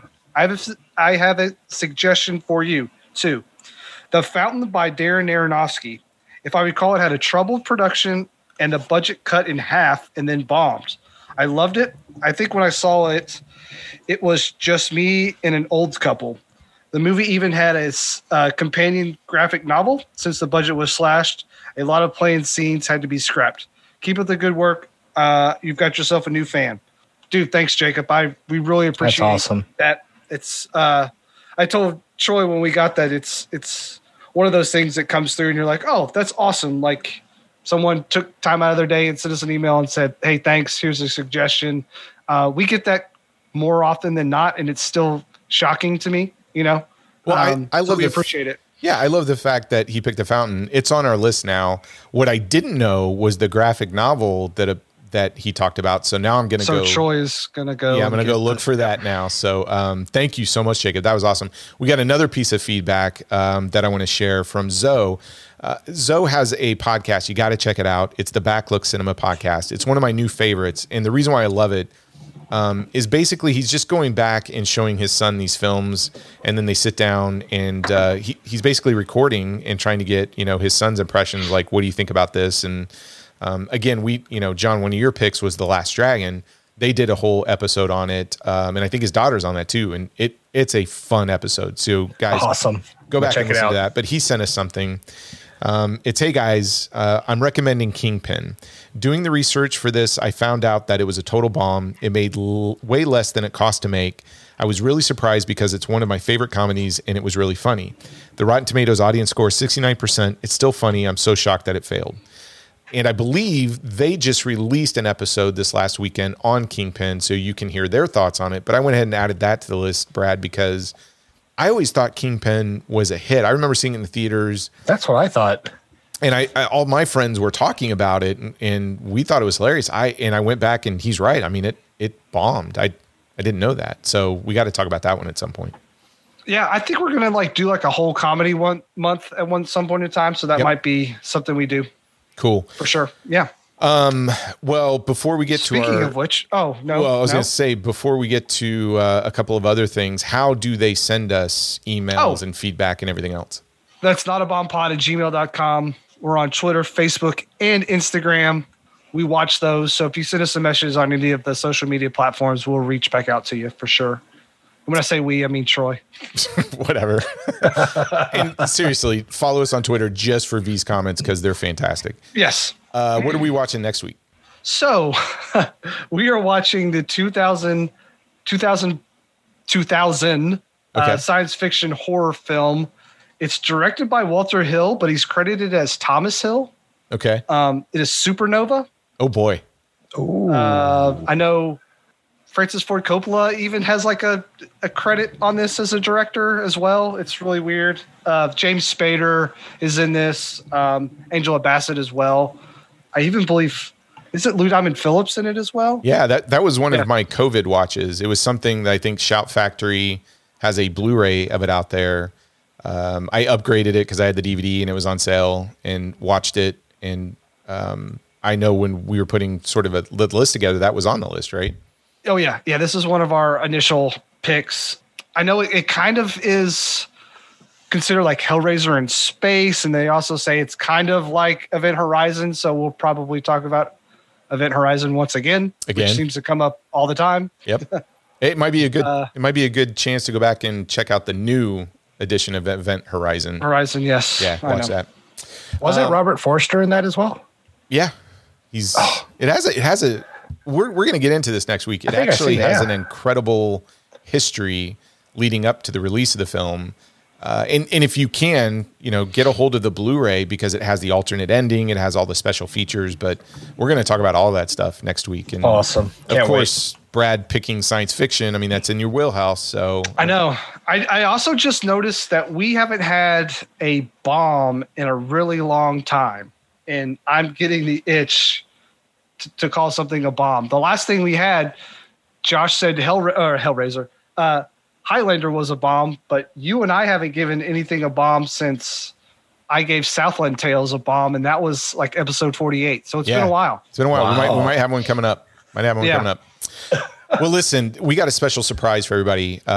So one of the things I got excited about was introducing Drive to Brad, because the thing that we're always talking about is first-time watches. So it's cool to go back into the movie theater, see like Black Widow, G.I. Joe Snake Eyes is coming out. Super excited for that.